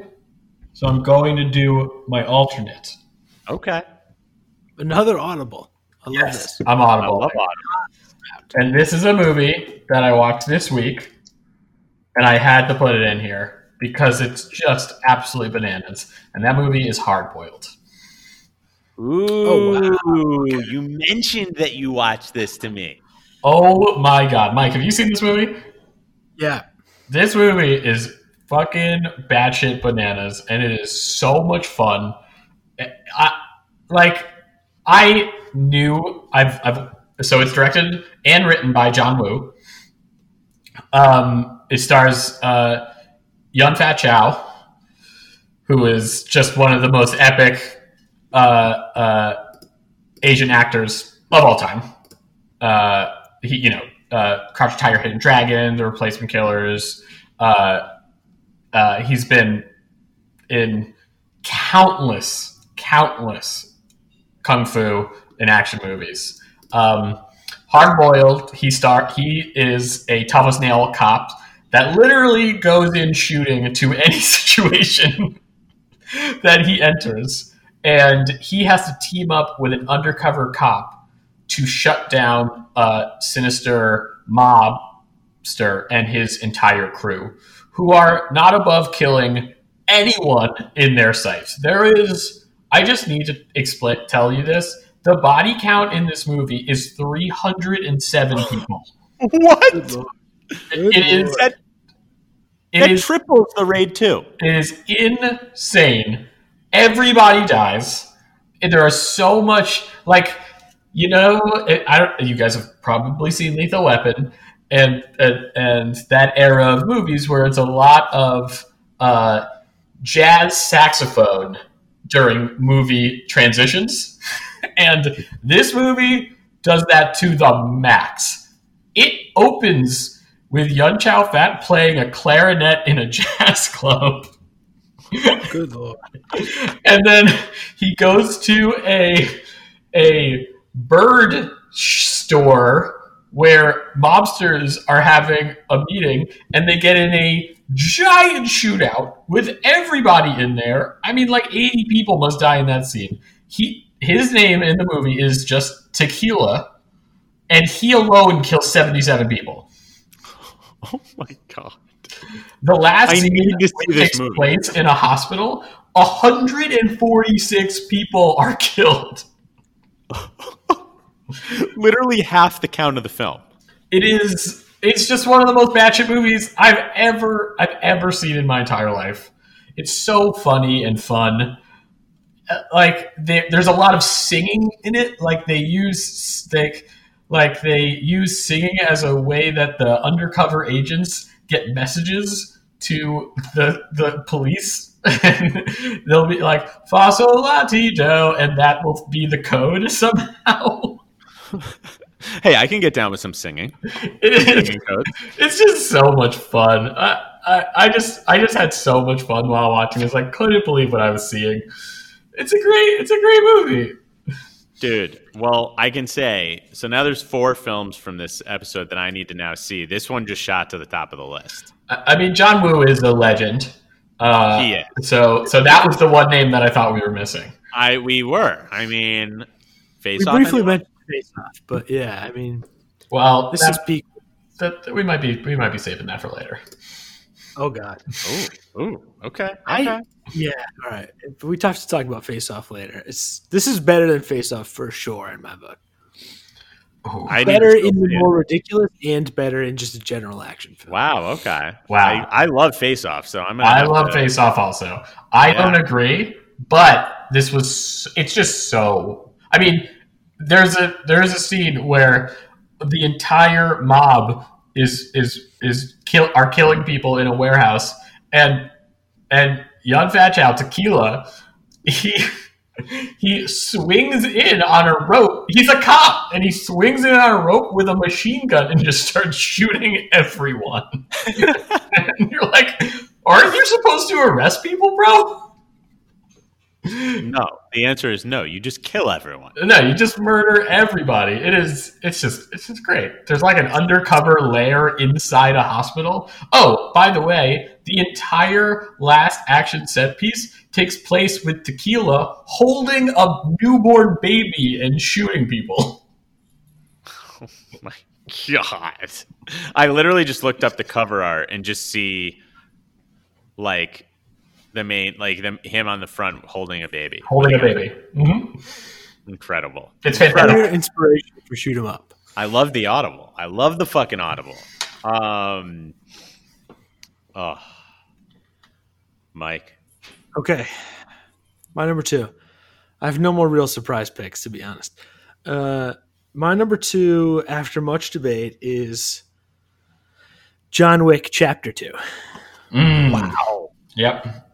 It just, I mean, well, okay, everybody knows John Wick, but like to debate between the two, I mean, ultimately, the first one just has more, it has more work to do in terms of character development and word world building and sort of the whole story of it and the motivation and the time with his wife and the dog and all of that. And that's all great. I mean, the movie's fucking awesome.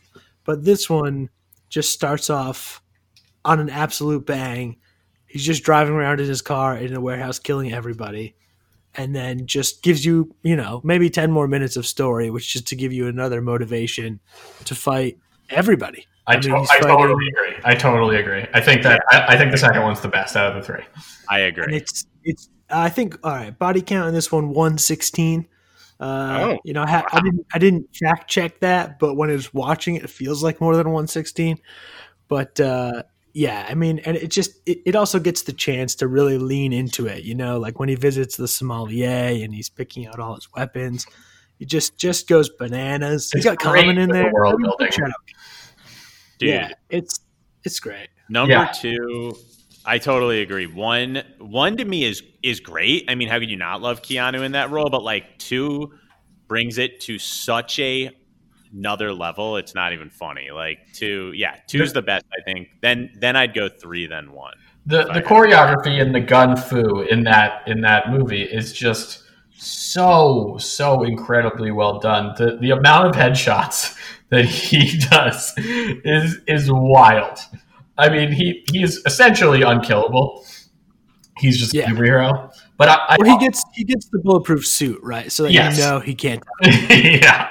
What but what but what you mentioned and what blew my mind when when I saw it in theaters opening weekend, of course, was was that uh, it starts off in the middle of a car chase, and I fucking loved that move. I thought it was so. I've never seen that where like the first shot opens on a, in the middle of a car chase. I'm like, this is great. This is exactly what I want out of this movie. Exactly. Strap right in. Yeah. No, it's a great shot. Really good. It's- oh, sorry. just Go, such- go for it, Mike. No, no, it's just it's and it's really you know uh, the action movie has really come back in a big way, which is great. But I mean, this movie, I just love that it's you know it's mostly you know the director Chad Stahelski is a is basically a stunt guy and he's got his own little crew writing them, but you know it's kind of original direction and writing, not tied to much else, not coming out of big franchises, just doing something absolutely incredible that we all need and love. You know, Yeah. So he was Keanu Reeves' a stuntman. In, yeah, exactly. I mean, and and also, you know, there's that fun Matrix connection here where they bring back Laurence Fishburne, and obviously he did stunts in the Matrix. Yes. Yeah. Totally. Uh, uh, him and his co-director from the first movie, David Leitch, they were both Yeah. uh, stuntmen for Keanu Reeves, and so that's what made Keanu trust him and them to direct the first one and then continue directing the series. Can we just do a Keanu run for for a bit? Yes, let's, let's do a fun little Keanu run. I mean, this guy is the I mean, just as he is unkillable in John Wick, I think that his career is unkillable. He has had so many career remakes. It is True. absolutely crazy. I mean, he's he starts off as the Bill and Ted guy, and no one thinks he's ever gonna be anything but like the dumb stoner sidekick.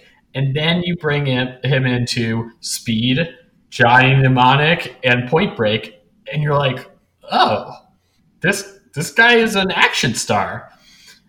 And then he kind of like like does some bad movies. He makes some bad choices, and you think he's just going to go away again. And then he does The Matrix, and then you're like, oh my god, Keanu's amazing. And he gets the whole Matrix series, and then you're like, okay, like maybe he's gone. You know, there are obviously good movies in there, like you know, Scanner Scanner Darkly. Constantine. I'll, I'll rep for. Uh, obviously, Hardball.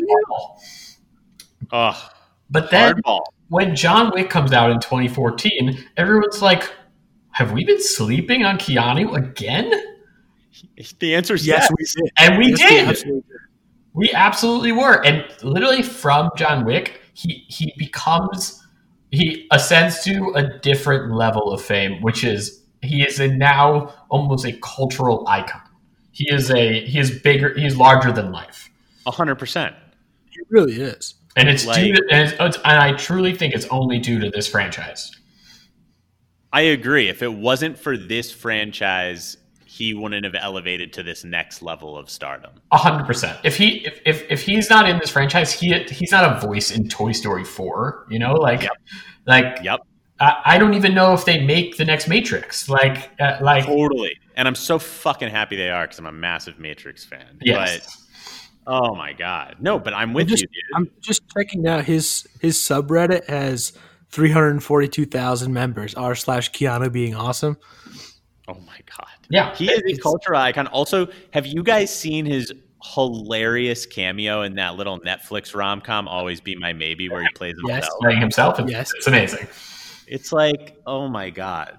It's And just he and he he also just seems like a genuinely amazing person. Like I, I don't know if you guys have heard this, but he gave most of his um, most of the money that he made off of the Matrix trilogy to the VFX team because he believed that they were the ones that made those movies. He was he was so appreciative of them that he gave like a big percentage of his residuals to the the team that did the VFX and bullet time and, and developed bullet time and and the ones that were behind the movie and it's just incredible that he he did those type of things That's un- see, that's unbelievable. Like he's and yeah, he just he seems like a great person. He also, funny enough, like is a little bit like his character in a lot of these movies in real life, like sort of his Point Breakish Johnny Utah character. Like I uh throw a little personal touch in here. I'll- uh, I guess we could call it another humble brag, but when John Wick came out, we live in LA. We get to go to a lot of cool Q and A's uh, Keanu was doing a Q&A at one of the movie theaters out here, the ArcLight, and I went to it. During the Q&A, he all of a sudden starts realizing that like you could make a pretty dope drinking game to John Wick. Like and he just all of a sudden just sort of like stops like the question that's going on and he's like and he's like, "Wait." He's like, "We really should make a drinking game to John Wick." He's like he's like, "Huh." He's like, "I guess he's like every time I shoot someone, maybe you uh, take a shot of beer, and then he was like something about like stabs, and he's like, "What do we do for headshots?" And he just like was thinking in such a Keanu way, where like he's clearly thinking really hard inside, but like looks a little like silly doing it, and he like all of a sudden snaps out and he goes, "Huh, tequila." amazing also that is he's making up terrible rules because you would be you would be dead Dead, dead. Keanu, don't try to kill us. yeah kill the guys in the movie guys, should we just? I mean, I know we've, we're going off the rails here, but should we just do a really quick, tru- tru- truly off the top of your head, top five Keanu movies? I mean, top like, uh, top three. Let's say Top three. Top Okay, three. it's up three. I Top mean, three. bo- bo- like Point Break, Matrix, and, and John Wick Two.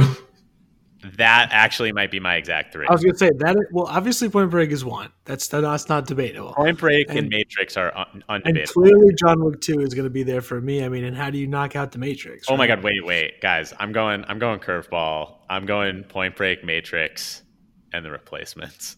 Oh my god, dude! Is the replacements a sequel to Point Break? Secretly, did anyone investigate that? Because I'm really just doing it to be different. John Wick 2 really would. Wouldn't it be great if, if in uh, the replacements somebody on the sidelines like, "Hey, is that Johnny Utah?" Wait, what's his character name in the replacements again? Town? It's, uh, sh- isn't it Shane Falco? Shane Yeah, Falco. Shane Falco. You know what I'll also shout out is The Devil's Advocate. that movie's fucking oh, crazy. Oh, yeah, dude. See, if, if we did have a top five, it gets interesting because like I definitely would consider Scanner Darkly for top five, and like I also loved. I don't think it would quite make the top five, but I did love Hardball. Yeah, it's a little Rest- bit of it's a Rest little in bit peace. Of, Rest in peace, G baby. Cheese might be in my top five. That Yeah. movie really. that that that movie Ooh. fucks. That movie that movie definitely Andy fucks. Bowie is so good at it. Oh, Sandy Bullet. The, yeah, yeah, yeah. I mean, I might rep for the Lake House. That is a hot take. That is a Hotter massive than these hot take. that come good more than life. I'm absolutely not repping the Lake House. But that's Keanu. You know, there's some You're not- bad you guys ones aren't going there. Destination Wedding? I mean, that's coming out. Uh, we'll, we'll, we'll, we'll see how good that is. I, he probably kills a lot of people in that, right? Totally, totally. With with his charm though, just with his Yeah, charm. yeah, yeah. Um, fucking bottom line, Keanu's a fucking icon at this point. He Yes. really is. Like True legend. And I, I mean, we should also mention he is a fucking badass in real life. I don't know if you've seen the videos of him actually doing the the shooting course in real life. Yep. But yes, he, yes. he does them in record time. It's it's nuts. Yeah, and he, I mean, for the, for two especially, he also, you know, he did the shooting, he did driving, he did, uh, he trained jujitsu with the Machados, who are absolute legends. And in two, he does a lot of like almost getting people in arm bars, then shooting the next guy, then shooting them in the head, which is Yeah. great. hmm He goes all out, Dude. and he does almost all his own stunts in the whole movie, except for where he gets hit by the car Yeah, and when he's on the on the uh, horse. on the stairs. Oh no, the horse is in three. Sorry. And you know what? Why he's even more of a legend? He doesn't like bring a lot of attention to it. Like, even though I do think like Tom Cruise is absolutely a legend for doing all the Mission Impossible stunts, it's become a part of the press. Yeah, that's, what, that's what those movies are about. it- Right. He doesn't even have to make it about that. He's like, you you actually have to dig to find that info out. True. I mean, again, it's, it's it's just the whole the whole idea that's been created, right? I mean, his stunt guy has directed this outrageous franchise where he's now, you know, done done the stunts himself, and he's given money back to the effects people. I mean, he just is a fan of the movies that just totally knows what he's doing. Yeah, yeah, yeah, absolutely. No, I think I think he's he's a legend, and John Wick will probably live on in in action movie history as one of the best action franchises ever. Absolutely, amen Absolutely. to that. Yeah, Yeah. John Wick. John I mean, Wick you know they're making four and five, which I don't know if they need to do, but they are. It's absolutely outrageous. The end of the end of two when he's when incommunicado. and the whole city is just assassins. Yeah, It's just unreal. It's just Shove it up and. And like, But, I mean, great. but two does uh, uh, again just to just to bounce back. Shout out Common. There is they their fight scene is great. Common I actually think is really under uh, under talked about. Good action star, and that and that scene where they're walking through uh, the uh, the uh, what is it the the whale like the subway station. sh- yeah, the subway station in New York, and they're they're firing at each other from the different levels, but they're trying to keep it secret. They're like firing through their jackets. It's it's it's just a fantastic scene.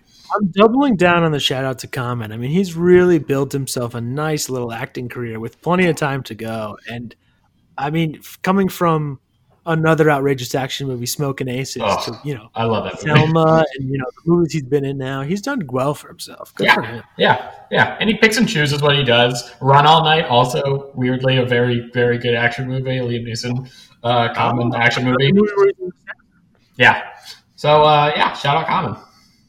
Shout out Common. Yeah. And John Wick 2, great, great pick, Mike. That's actually, that was going to be my number five until I saw Commando and I wanted to slot that in. So great pick. Um, Number one, man. First one. here. Let's go. Hey, and before we do, let's just let's recap our lists. So, uh, mine so far has been Commando at number five, Bad Boys Two number four, Fast and Furious Six number three, and The Raid Redemption number two. Ian, what about you? Oh man, can I? Do I even remember?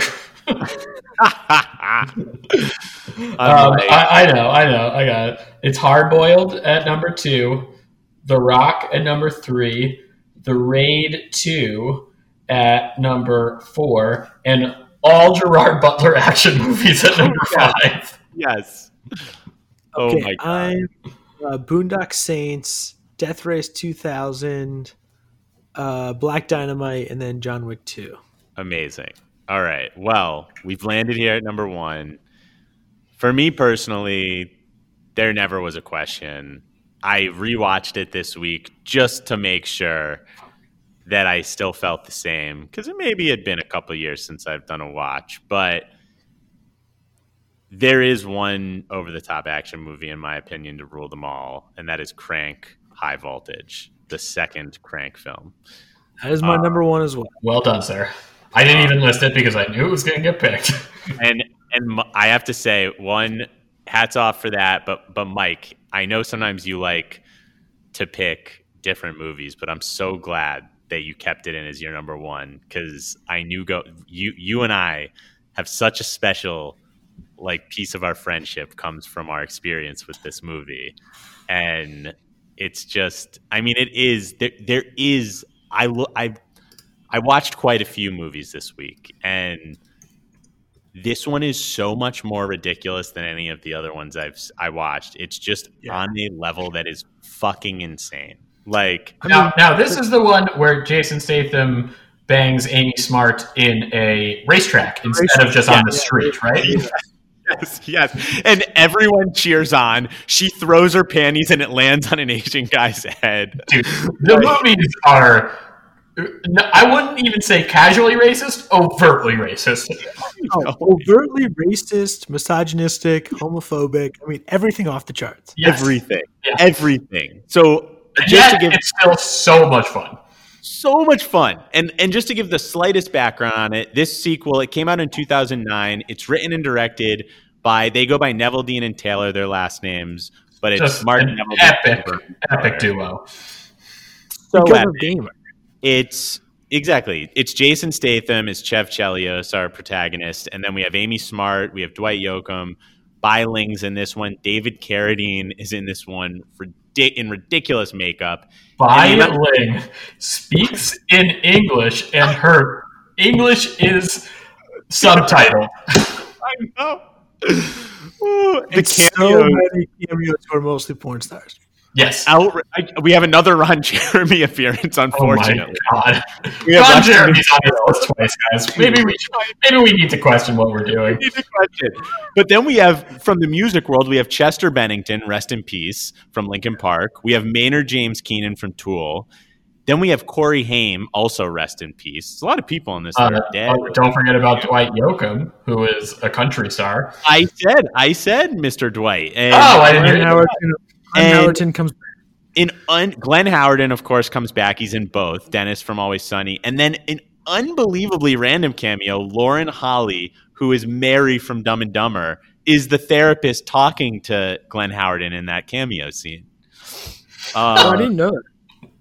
Yeah, it's outrageous. And so, anyways, if you don't know what these movies are, You two- probably shouldn't be listening to this podcast. Yeah, no, exactly. The the over the top action movies, I think, in probably all of our opinions, are the gold standard is is the Crank films, and Crank One is outrageous, but Crank Two just takes it to a level that I have never ever seen on film. It's And insane. It's insane. It's a fucking video game as a real life movie. Chev Chelios in the first one, he you know, I, I actually didn't rewatch the first one, so boys, remind me if I'm off a little bit on this. But in the first one, doesn't he have a poison injected in him, and he needs to keep what running around? And what what does he have to do in the first one again? He has to ends keep up- his adrenaline up. That's Yeah, right. yeah, He needs to keep his adrenaline up in the first one. In this one, they remove his heart. So first of all, by the way, the first one ends with him being him falling out of a helicopter. Yeah. On. And On this fire. one starts with him surviving the fall from this helicopter. He then is immediately picked up. His heart is taken out in surgery, and it's replaced with um, a car battery. pretty much. And he, no, it's, a, it's, a, it's like a real, like a, a- real brand of fake heart. yes, it's a f- ran a fake heart, but essentially he needs electricity to keep himself going.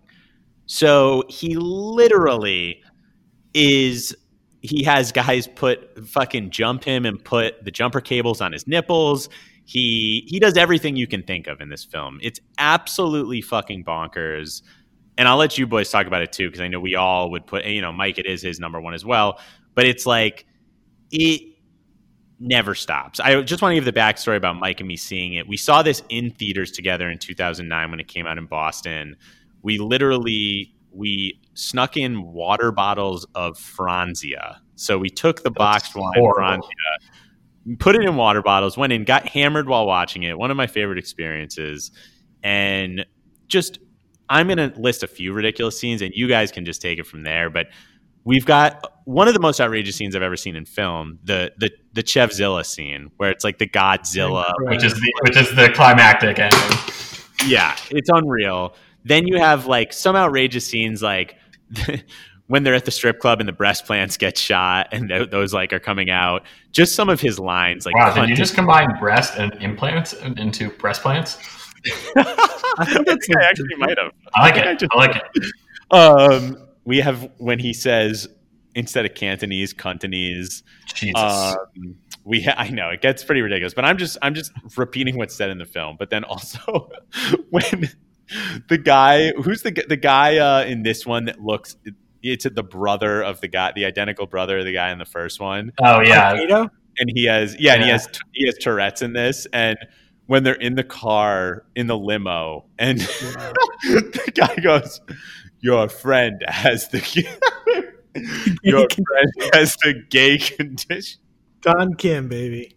Oh my! And then also when Statham kills all of these Asians in the car, he just finishes and he just goes, "Chicken and broccoli." It's just it's so Jesus Christ. I mean, like, so so these guys, Neveldine and Taylor, they they are renowned for their their way of shooting, which is just at get the shot at any cost. I mean, for this movie alone, they shot 300 hours of footage in 30 Insane. days of filming. in fucking sane. And what they would do to get some of these shots is they would go buy like shitty DSLR cameras from Best Buy and just like because they shot in high enough footage that you could mix it in when when it's moving fast enough and they would just they would get on roller skates or or they would just attach them to cars and just crash let the let the cameras crash into whatever they were doing and just destroy the cameras but get the footage back. And, and that was how they made this movie. They were just they were just running and, co- and i mean they would be uh, on roller skates being pulled by a car in order to get the shot. It's absolutely incredible. it's wild Like, and i love that type of filmmaking just like get it done at any cost and let's have as much fun and go as crazy as possible And it really seems like everyone had fun on these sets. Like Statham seems like he had a blast on these movies. Like, So I'm going to humble brag right now. We have worked a little bit with Statham. Statham and my boss are, I, I'd say, close friends now. And so I've hung out with him a bit, and he has said that these movies were insane to make. Just truly, like I did not like. Like he barely remembers making them because they were moving so fast and having so much fun and just doing like and kind of coming up with shit on the spot, being like, "Oh, we're at the hospital. Like, let's let, let let's let's shock him and then have him say this insane line." like, uh, he he loved making these movies, but apparently the making of them was also absolutely insane. Wow. That's that is an epic insight that actually you hadn't told me yet. So I'm so I'm glad you saved it for the pod. I and saved like it. fucking oh man, like and you can you you believe that just seeing the movies. Like you're you're like it feels like the filming would be like the hyper fucking frenetic style that the actual movie's in Yes. and it seems that it was. So that's that's pretty cool to hear. And like, man, it just part of me, obviously, back in the day, I was hyped because they had said they wanted to do Crank 3D to like complete the trilogy.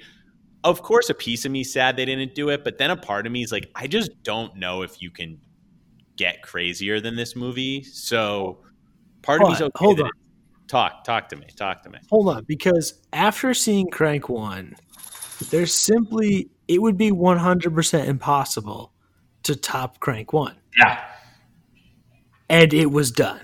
So like So- so so, let, let, let's let's try and come up with some pitches for what Crank Three could be. Like, it, does he have to stay on fire for the whole movie? Well, so two ends within the credits. He's like totally wrapped up, almost like a fucking like mummy, and then his eyes open at the final second after um, Doc Doc Miles and uh, Amy Smart's character think he's dead and have walked away. Mm-hmm. So does he stay wrapped up, all burnt the whole movie like a fucking mummy? No, No, that'd be ridiculous. because you he need has to to see see- Jason Statham's face. Yes, hundred percent. Um, I guess would there have to be a little bit of a time jump? Well, sure, there could be a time jump. I mean, there's a time jump between Crank and Crank Two.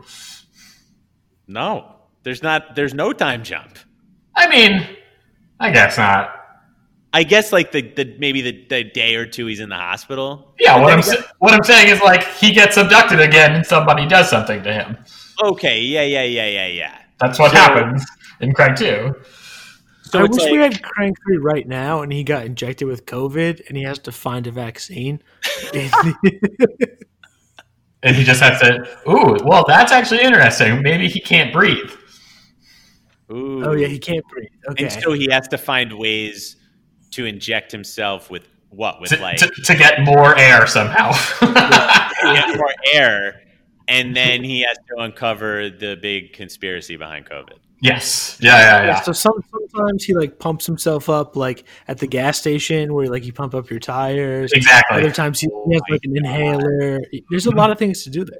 Yeah, yeah, yeah. I like it. I like it. He, he like he, he grabs a balloon in, uh, inflator and he has to bring that around him everywhere. Oh, that's fantastic! I love that. Also, I oh, he, like, he goes to a he goes to a, a, a uh, he reverses the vacuum at a at a gas station. Oh, Ah. hilarious.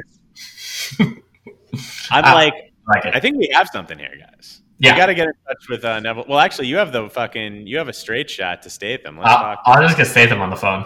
Yeah, just get Statham. Oi, mates. Yeah. oh man. Mike, So- Mike, you probably have a better British accent than me. No, no, it's terrible. It's terrible. It's it's as bad. It's like Brion James in Commando. It's the same level. I actually almost Uh, busted out a British. I tried to do my Statham, and then I was like, nope. Now I'm thinking about it. Not gonna be able to do it. Okay. Yeah, it's very cockney. Ugh. There's there's so many. Town, you listed great ones, but there's just so many ridiculous quotes from this movie. I mean, j- I mean, just that Dwight Yoakam is in it and plays Doc Miles is, is enough. But I mean, is Doc Miles gonna have to choke a bitch? Where he's where he's talking on the phone, he's like, Jeff, I'm a certified heart surgeon. Well, I was. Lost my license after I fucked up my ex-wife's vaginal rejuvenation in my basement. Chef Shelley says, You haven't been tight since your brother fucked you in third grade. Is is this the only movie you could think of where someone gets a shotgun shoved into their asshole? 100%. Oh my god. I don't And just- remember that. And yeah, it just Uh, leaves it there. Exactly, just leaves it there. It's And just It's too bad because these guys, Emily and Taylor, aren't making movies together anymore. it's so, that's sad. sad. I know, I know. They made they made uh, uh, the the the second Ghost Rider movie, and then they stopped making movies together. Yikes! Because you know what I would love them to do? I would love if these guys came back together and made a Fast and Furious movie. Like these guys are these guys are such a good pick for for a Fast and Furious movie. I totally agree. I totally agree. Maybe they can do it after like another two when it needs another boost of adrenaline. Yeah, after Justin Lin gets them. Yeah, yeah. I'm like, oh, dude, that'd be such a great pick. They need to make movies together. Like, I mean, Ghost Rider 2 definitely wasn't the best way to go out, but No. yeah, they got to come back.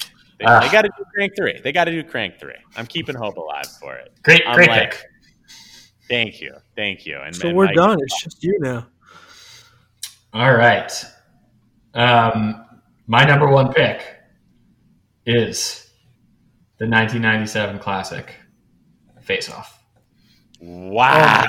Oh Yeah. God. I did it. Uh, John Woo again.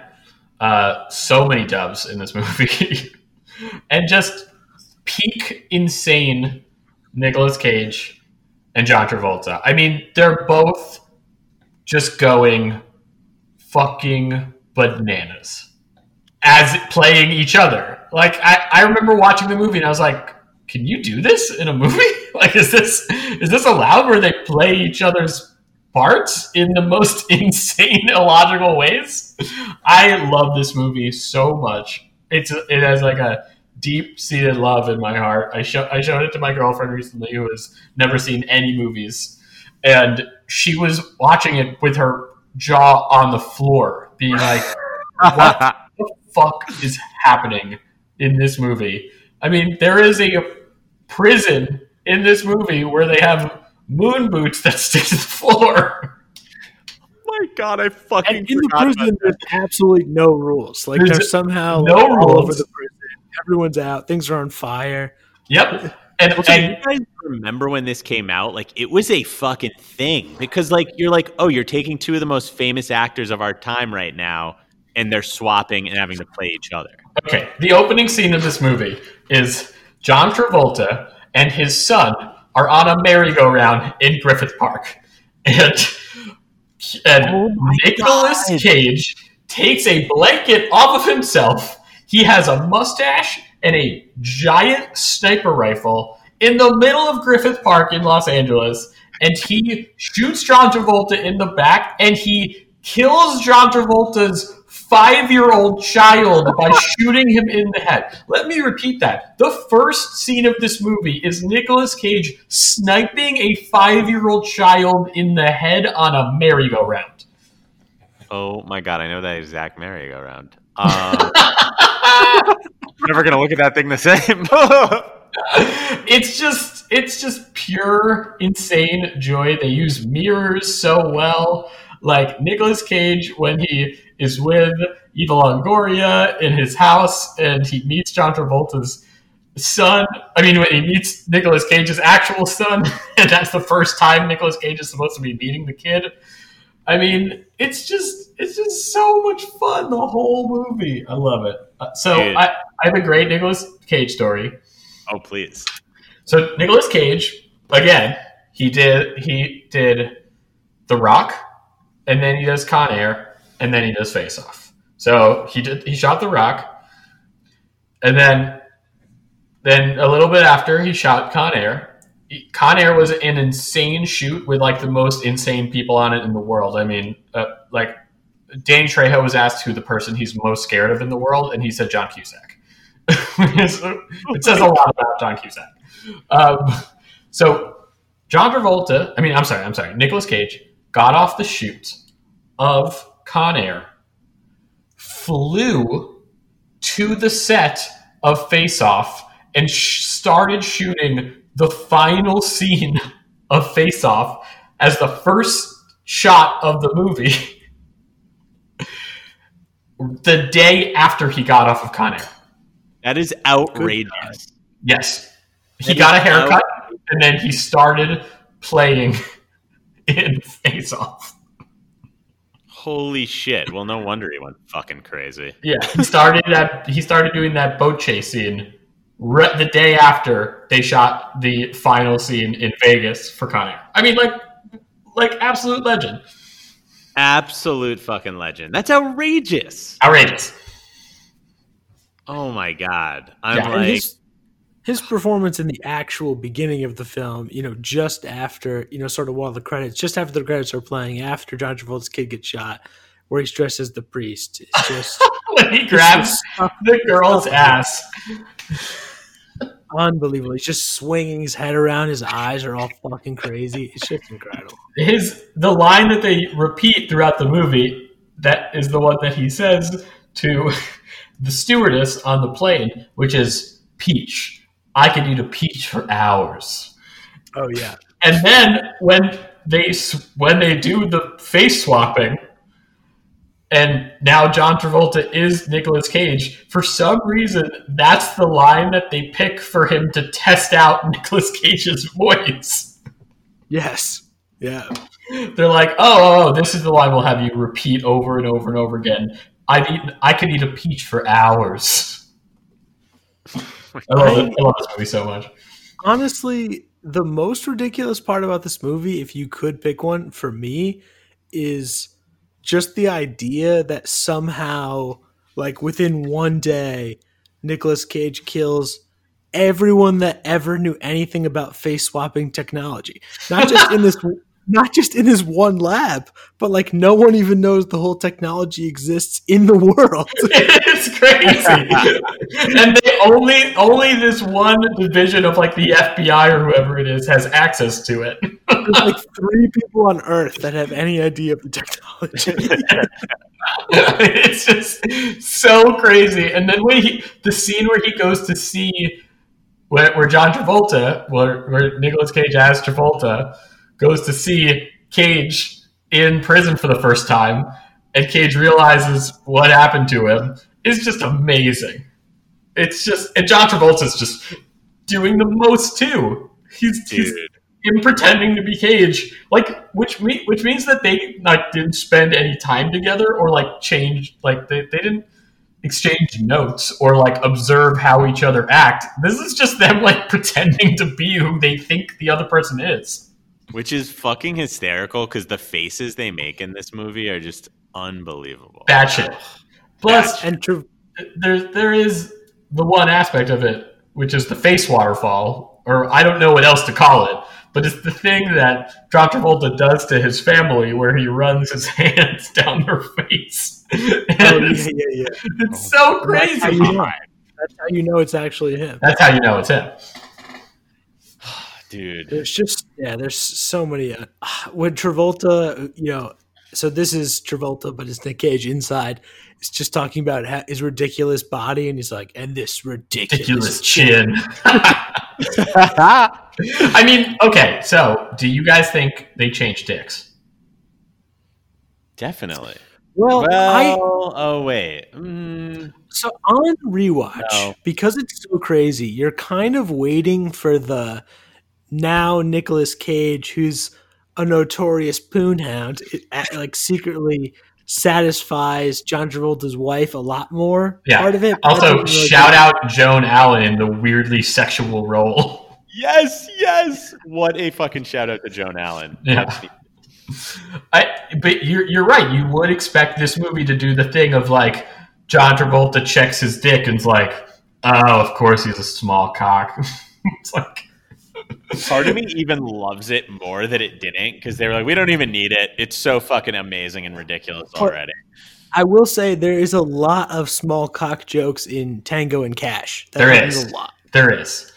I, I but okay, so just just just let's let's do Dick Talk for a few more seconds because in it, John Travolta bangs Joan Allen for the first time in a long time. But if they didn't change dicks, don't you think that she would have noticed that it's a different dick banging her? It is peculiar. It is very peculiar. I mean, she does suspect something, right? She kind of feels like something's up. Well, yeah, what because this, her husband is all of a sudden hitting on their daughter. hey, maybe maybe their dicks are uh, similarly sized. Dude, Oh. also, Da- Danny Masterson gets absolutely fucked up in this movie. Yes, he does. he, he's just he's like the boyfriend that's like creeping on her in the car. Yeah. And then he just gives and she like gives her like a switchblade or something. He's like, Yeah, don't you have protection or whatever? Yes, he deserves that. He probably should have had that happen to him in real life. Yeah, life. I agree. I agree. Yeah, Absolutely. That no, one definitely aged well. I, I I just love this this this combination. I mean, Sean Archer and Castor Troy, just great great names.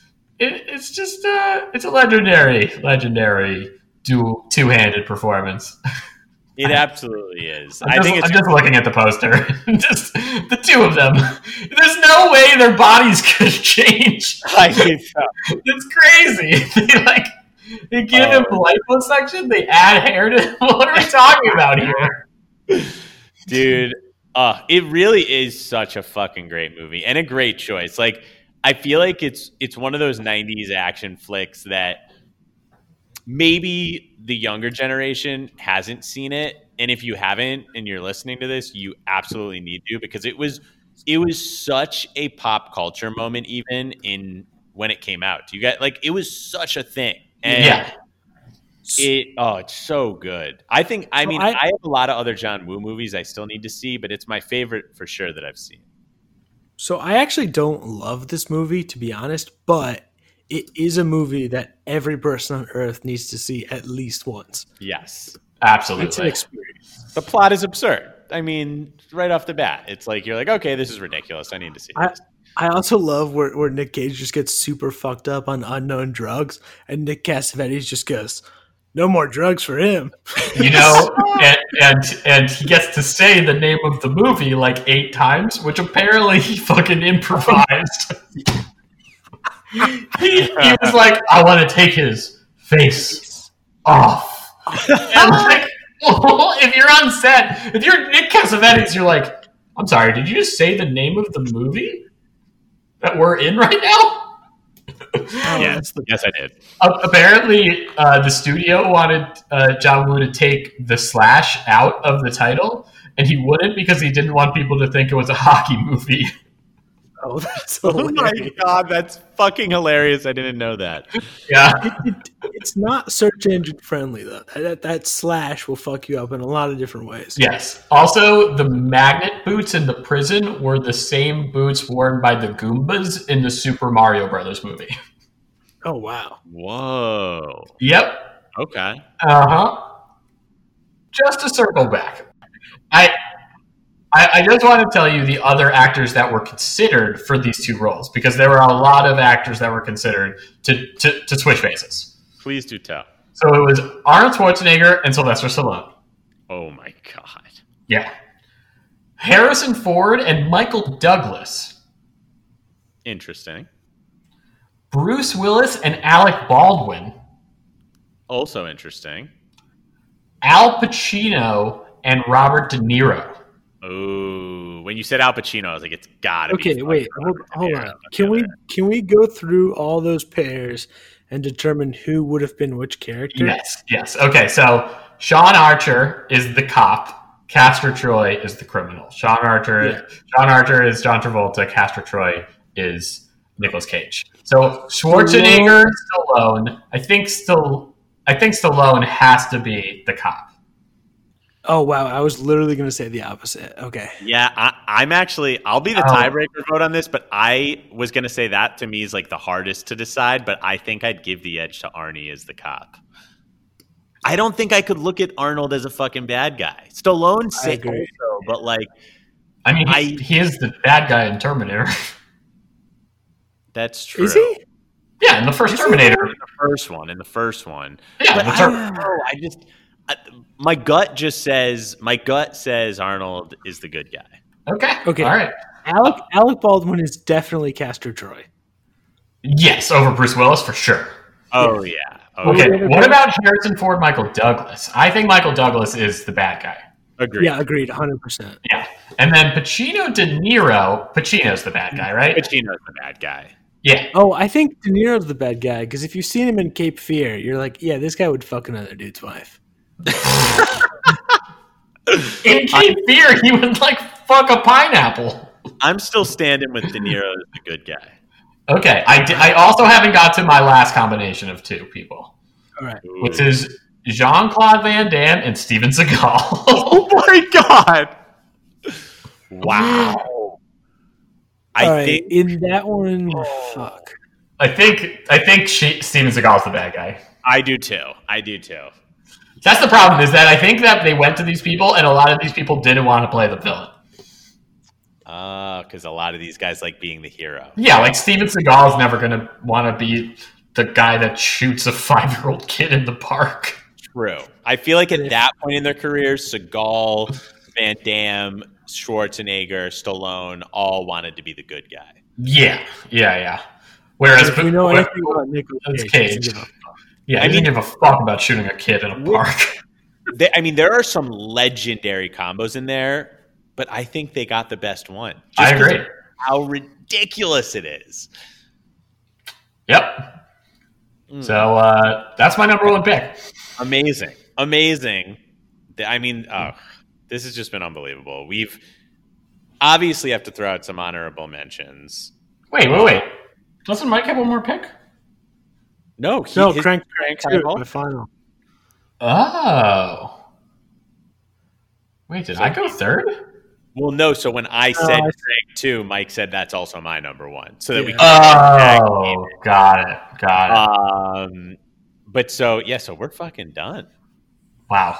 I know. All right. Great list. Great. We've let's, fucking we've list. done a lot of a lot of shout outs already, which is great. We've covered a lot. But Rambo 2, Mm-hmm. absolutely amazing. Nice. Where like the first half of the movie, he's still like in Rambo 1 mode, where you're like, okay, this is just like a troubled sh- soldier with PTSD. And then just in the middle, just goes berserk and then starts shooting people with explosive arrows and missiles and helicopters. Okay, now you're talking about First Blood Part Two, right? First Blood Part 2. The Rambo, the Rambo movie names never made sense. The, the, the first No, movie is called First Blood. The, the first movie is not called Rambo; it's called First Blood. The second movie is called uh, uh, First Blood Part Two. The second movie is called Rambo Three. what are we doing here? I will say also watching three today is a bit of a mind fuck because it just like we love the Mujahideen and at the very end it just says like dedicated to the gallant people of Afghanistan 19 years into a war today. It's just it's a little bit of a weird movie. yeah. Uh, yeah, I mean uh, the Rambo movies are, are get wild. Yeah. I mean, yeah, the two is just so fucking awesome. It just things just go off the chain and it just becomes the real Rambo. Because I think people that I mean, I think obviously people that know movies know this, but like if you just know the name because it's become so legendary, and then you go watch First Blood, you know, Rambo One, Mhm. it's nothing like what you're expecting. Right? No, it's just like he's running around the woods shooting cops. Yeah, exactly. Which is it's good. I like I like I like Rambo, but or or, or First Blood. Um, It's so confusing. I gotta I gotta shoot uh, a, a shout out Con Air to to, to complete the uh, tril- the, the Nicolas Cage trilogy. Of course, of course. I'm like, Put the bunny back in the box. I mean, Yep. just Put the bunny back in the box. fucking Dave fucking Chappelle. good movie. Yeah, Yeah. Yeah, Uh, and and John Malkovich just as Cyrus the Virus. Yes. Buscemi is amazing in it. I mean, What a big Sayonara. Um, I'm gonna throw a shout out to Running Scared. Oh my god, you're talking about the fucking? Paul Walker movie, which is one of the most bananas movies I've ever seen. It's so fucking bananas. Um, I used to show it to people, and they'd be like, "Dude, this movie it it was too intense and and too nonstop." And my girlfriend in college was like, "I hate this movie because it's so it's it's just so much shit happening in it." dude it's so dark it, it's like a fucking Oh. really dark comic book type movie almost Yeah. and it's like man that fucking the the the sick fucks the the oh, couple Oh, that kidnap Jesus the Christ. kids and they have like the oh and Elizabeth Mitchell who plays Juliet on Lost as everyone knows I'm a big Lost fan she's one one of the oh she sickens me in this she's one of the you know she's oh yeah, and she and the shootout when they go to rob the guys is, uh, when uh, when the when the when they go to steal all the all the drugs in the in the room is great. Yeah, The, the fight uh, at the end on the on the ice. on the ice, which is just yeah, insane. rink. Them hitting the fucking puck into Paul Walker, and then the big shootout, and like such a like it reminds me in a small sense in like the the way it's filmed, like the fren- the hyper frenetic sense of Crank, but like Yeah. it's uh I really like the movie. It, it didn't quite make my list, but I I wanted to shout it out because it's definitely an underrated film that like I don't feel a lot of people have seen, and it's it's a great Paul Walker uh, role. Great great role for Paul Walker. Did Did anyone consider Planet Terror tough because it's a zombie movie? Yes, but I I, mean, considered gun, it. gun Dude, Uh, that and Kill Bill one and two, I think, need to be shout out Mhm. because because I mean maybe not so much two because she only really kills Bill in two. Um, and, I mean she does a lot of fighting and and and, Yeah. and almost killing, but she don't she only kills Bill in two. But Right. one one she mass murders people. massacres and yeah. those need shout outs i also put i don't know if you either you guys are a fan but i'm i'm a fan of the the film uh fr- it was from i think the later 2000s wanted with Yep. james mcavoy Oh, and wow. Angelina Another Jolie. common movie. yeah Another yeah. common movie. Yeah. That, that's like a surprisingly solid action blockbuster, I think, and it's it's ridiculous. I mean, the whole rules of curving bullets and shit. And I mean, it's it's if you haven't seen this movie, Wanted, definitely worth a check out. I would Uh, also like to shout out the uh, the late '90s James Bond, uh, Pierce Brosnan movies. I think those Oh. are bananas, weird action movies that are super fun and crazy. Like the world's not enough. Like what? Like Denise Richards' name in it is like Doctor Christmas. which is crazy. Oh my god, I hadn't even thought of those, but I do love those movies. Um, yeah, yeah, yeah. I mean, we'd be remiss not to mention Mad Max Fury Road. Yes, I was debating whether that is a technically in, in in balance with this. I would have had it on my list, but I wasn't sure if it was in balance. I think I th- I think it's in bounds. I mean, it's one of the most bananas fucking movies ever made. Yes. But like, I I I think I didn't put it on mine personally, just because I have such a tie to some of these other films. But in terms of like, if we're just purely saying which is the most outrageous action of any, that's that's got to be in the top few. I mean, it's ridiculous. Sure. Yeah, I agree.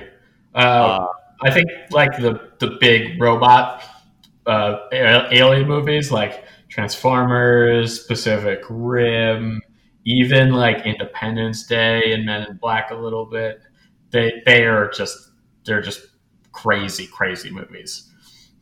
all great movies. I'm a- When was the last time you guys have watched the Transporter trilogy? Because Transporter Two is is almost like ahead of its time and its ridiculousness. It, Yeah. it deserves a shot. Dude, yeah, I haven't watched them in a while, but I remember the last time I watched two, I thought like, oh fuck, like I didn't give this the right time of day back then. Like this is insane. It's a Definitely. similar like sort of John Wick vibe in the sense that like Transporter One does a lot of kind of character development, and then the last half is bananas. Where Transporter Two, like right in the beginning, there's a bomb under his car, and he's flipping the car, and he takes the bomb off with a crane, and you're like, okay, yes. Oh my god, I forgot about that scene. Yes, that's wild. Also, this And one me, of two main bad guys is in her underwear the entire fucking movie. dude, I just thought of a movie that I hadn't even thought of, although I love it, but Taken. Yeah. Yeah. Taken, Yeah. of course, needs to be shout out. Yeah. A uh, random Oh, sorry. No, no, no. You go ahead. Go ahead. I was going to say one that I want to shout out. It's it's maybe the body count isn't absurd, but I need to shout it out because it is absolutely over the top. Is Snakes on a Plane? Yes. Um, I fucking Correct. love that movie. So need need a little shout out for for that movie and for Samuel. I don't know if you guys have ever seen this movie, but have, do you know the movie Punisher Warzone? Oh yes, and I never saw it, and I've heard it's so fucking ridiculous. Yeah, I It never is. saw it. Crazy. I mean, like, so much fun. It like nobody knew what it was when it came out. Everybody was like, "What the fuck is going on in this movie?" And I listened to a little thing with the director, and she was like this Irish filmmaker. You know, you know how Hollywood takes these like auteur, like like like first time directors, and then it's like, okay, so now you need to make your franchise. And she had never read a comic book in her life, let alone a, a Punisher comic. And the first page she turns to, Punisher is telling somebody that he's going to cut off his balls and feed them to him. And she's like, what the fuck is this? They want me to make this? Like I made like a relationship drama in Ireland. And so she just like replicated the comic in the, the movie and it is wild. It is crazy. Oh, I, have I highly recommend it. I love the Tom Jane Punisher, so I would have to watch. I that. do as Yeah, well. this is not Tom's Jane. This is Ray. Uh, Ray, what's his name? Uh, Uh, he was in Rome, right? The HBO show. yeah, he's in a bunch of stuff. Ray Stevenson. Yes, Ray Yeah. Stevenson. Um, I've, I, I have also you seen? Oh, go ahead. Go ahead. uh, Machete. I don't know if you guys have seen that. Oh, I love that movie. I totally forgot about it. And big connection to Planet Terror, which had the Yes. preview for Machete before it existed. Mm-hmm. Yep. And just mm-hmm. overall, we have to just shout out with Planet Terror, Grindhouse. If you watch Yes. Planet Terror, you got to watch it as Grindhouse with both And Planet Danny Terror, Trejo in general. Yes. because they have the fake trailer in between the two movies. Mm-hmm. For me, that, that became a real trailer. Um, Have either of you guys Hardcore Henry from just a few years ago? I did, but I was let down by it. Yeah, Really controversial. I think it's awesome, but it's it's really controversial. A lot of people hate it. it's. I think it. I like that they tried. I get, I get a little tired of the gimmick. I think that's that's an appropriate. If you're tired of the gimmick and or you're dizzy and you can't watch it, those are all fair opinions. Just over Yeah. the course of the movie, I'm like, okay, I get it. That's that's POV. It- Yeah, it, it was. I, I like that they went for it. I think it could have been stronger. Um, I would like to also shout out Tony Jaa movies in general, like The Protector and Ong Bak. Oh, These movies yeah. are batshit crazy. I mean, The Protector is I almost put I almost had it in my top five because The Protector is about a group of gangsters stealing his beloved elephants, and he goes on an absolute rampage through Thailand to kill and maim every person that is hiding his elephants. And the reason they stole the elephants is so they can eat them in an illegal restaurant where they eat uh, endangered animals. Oh, so And- a little coronavirus tie right there. what? Oh, pangolins? Sure. I mean, I don't think pangolins are Shut endangered. up. Uh, yeah, and and Tony Jaa is somewhat notorious for not really well. This is like a cheesy phrase, but pulling punches on his his action movies, and they look so fucking good. He is his level of Muay Thai is amazing. There's one scene in The Protector where he's running up a spiral staircase, and it's an unbroken shot for like it's like seven minutes long, and it's just him fighting for the entire seven minutes. And you get when you when they get to the end, you can just see how tired he is, and it's great to see that because it means it, you can tell he's actually doing it, and he's just exhausted, like fighting these guys. It's it's a it's an amazing shot. I highly highly recommend The Protector. I have just Ong is probably a better movie, but The Protector is wild.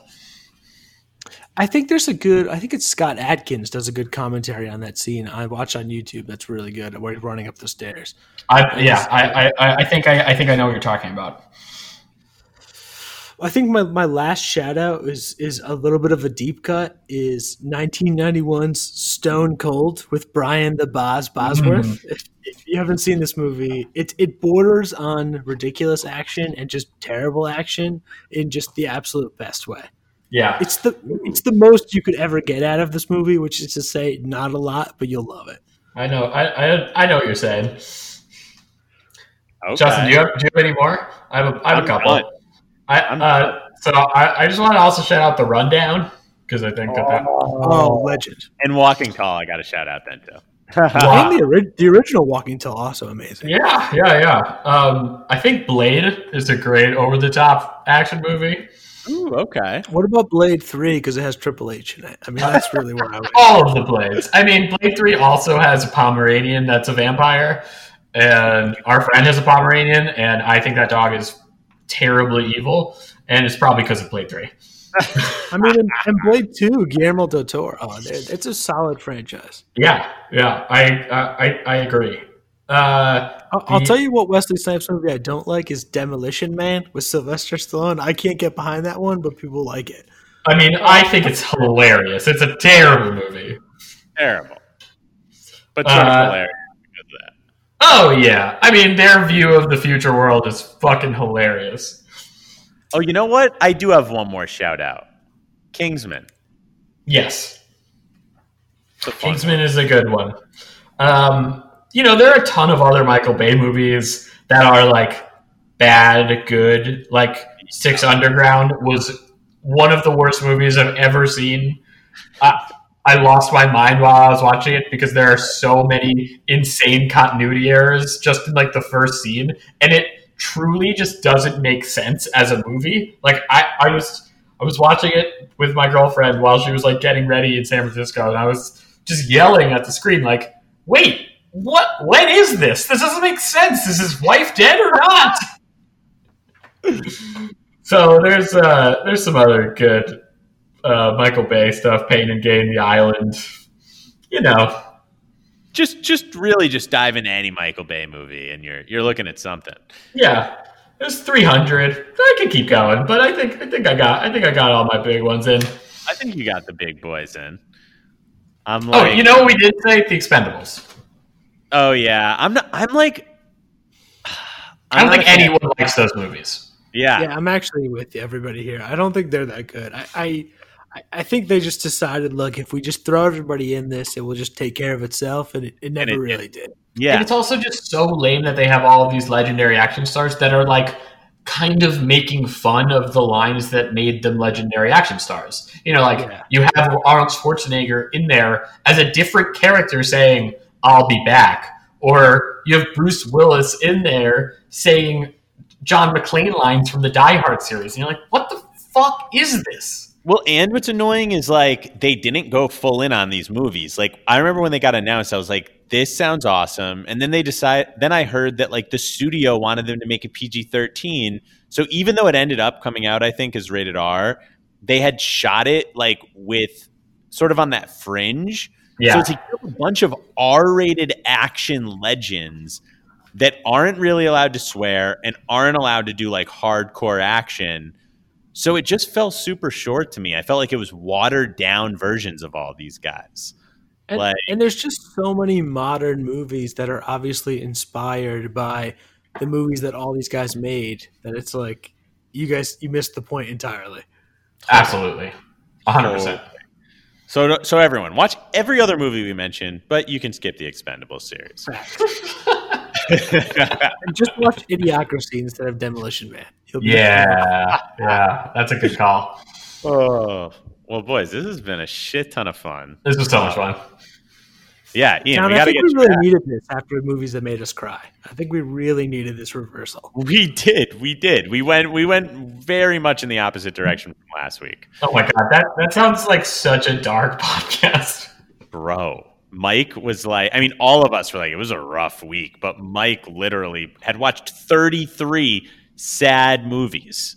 Oh my god. like whatever it was. You'd, you'd watched a lot. Maybe not Yeah, 30. whatever it was, it was rough. It, it What- was a what- lot. Can, can you guys just just just tell me what the top choices were? So, for what was I yours, like? Uh, so mine were let's see. No, what- like what was everyone's number ones?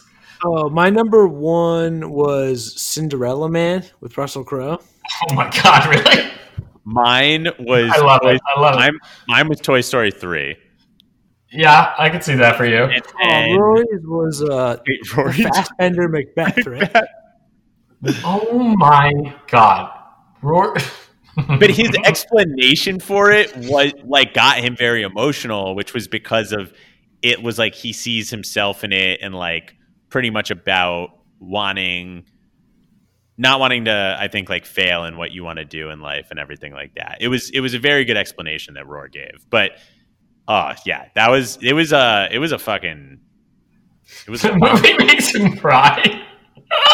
I love Dude, it. my, I love my it. number five was Phone Booth, which makes me cry. So yeah, there was more. yes, his number five was phone booth, Ian. Mike's. What is happening? Guys, Yes, you gotta listen to the app. You gotta listen to the If app. you're listening to this, that episode's already posted, so go listen. I need Yeah. to I need to listen to that because I'm just gonna uh, people are gonna hear me yelling on the street. oh well, fuck. This was this truly was so much fun. We got to get you back for some other podcasts, and Anytime, anytime. Oh, my man. And this this was truly the, the best the best first topic we could ever have you on for because I mean, you're Doctor Action. So, as of now, until next time, Doctor Action. Thank you guys. Hey, we'll see everyone next week. We love y'all. Peace out. Top fives and deep dives without a PTM. Top fives and deep dives without a PTM. Top fives and deep dives without a PTM. Top fives and deep dives without a PTM director would have to be Martin Scorsese, followed by Quentin Tarantino.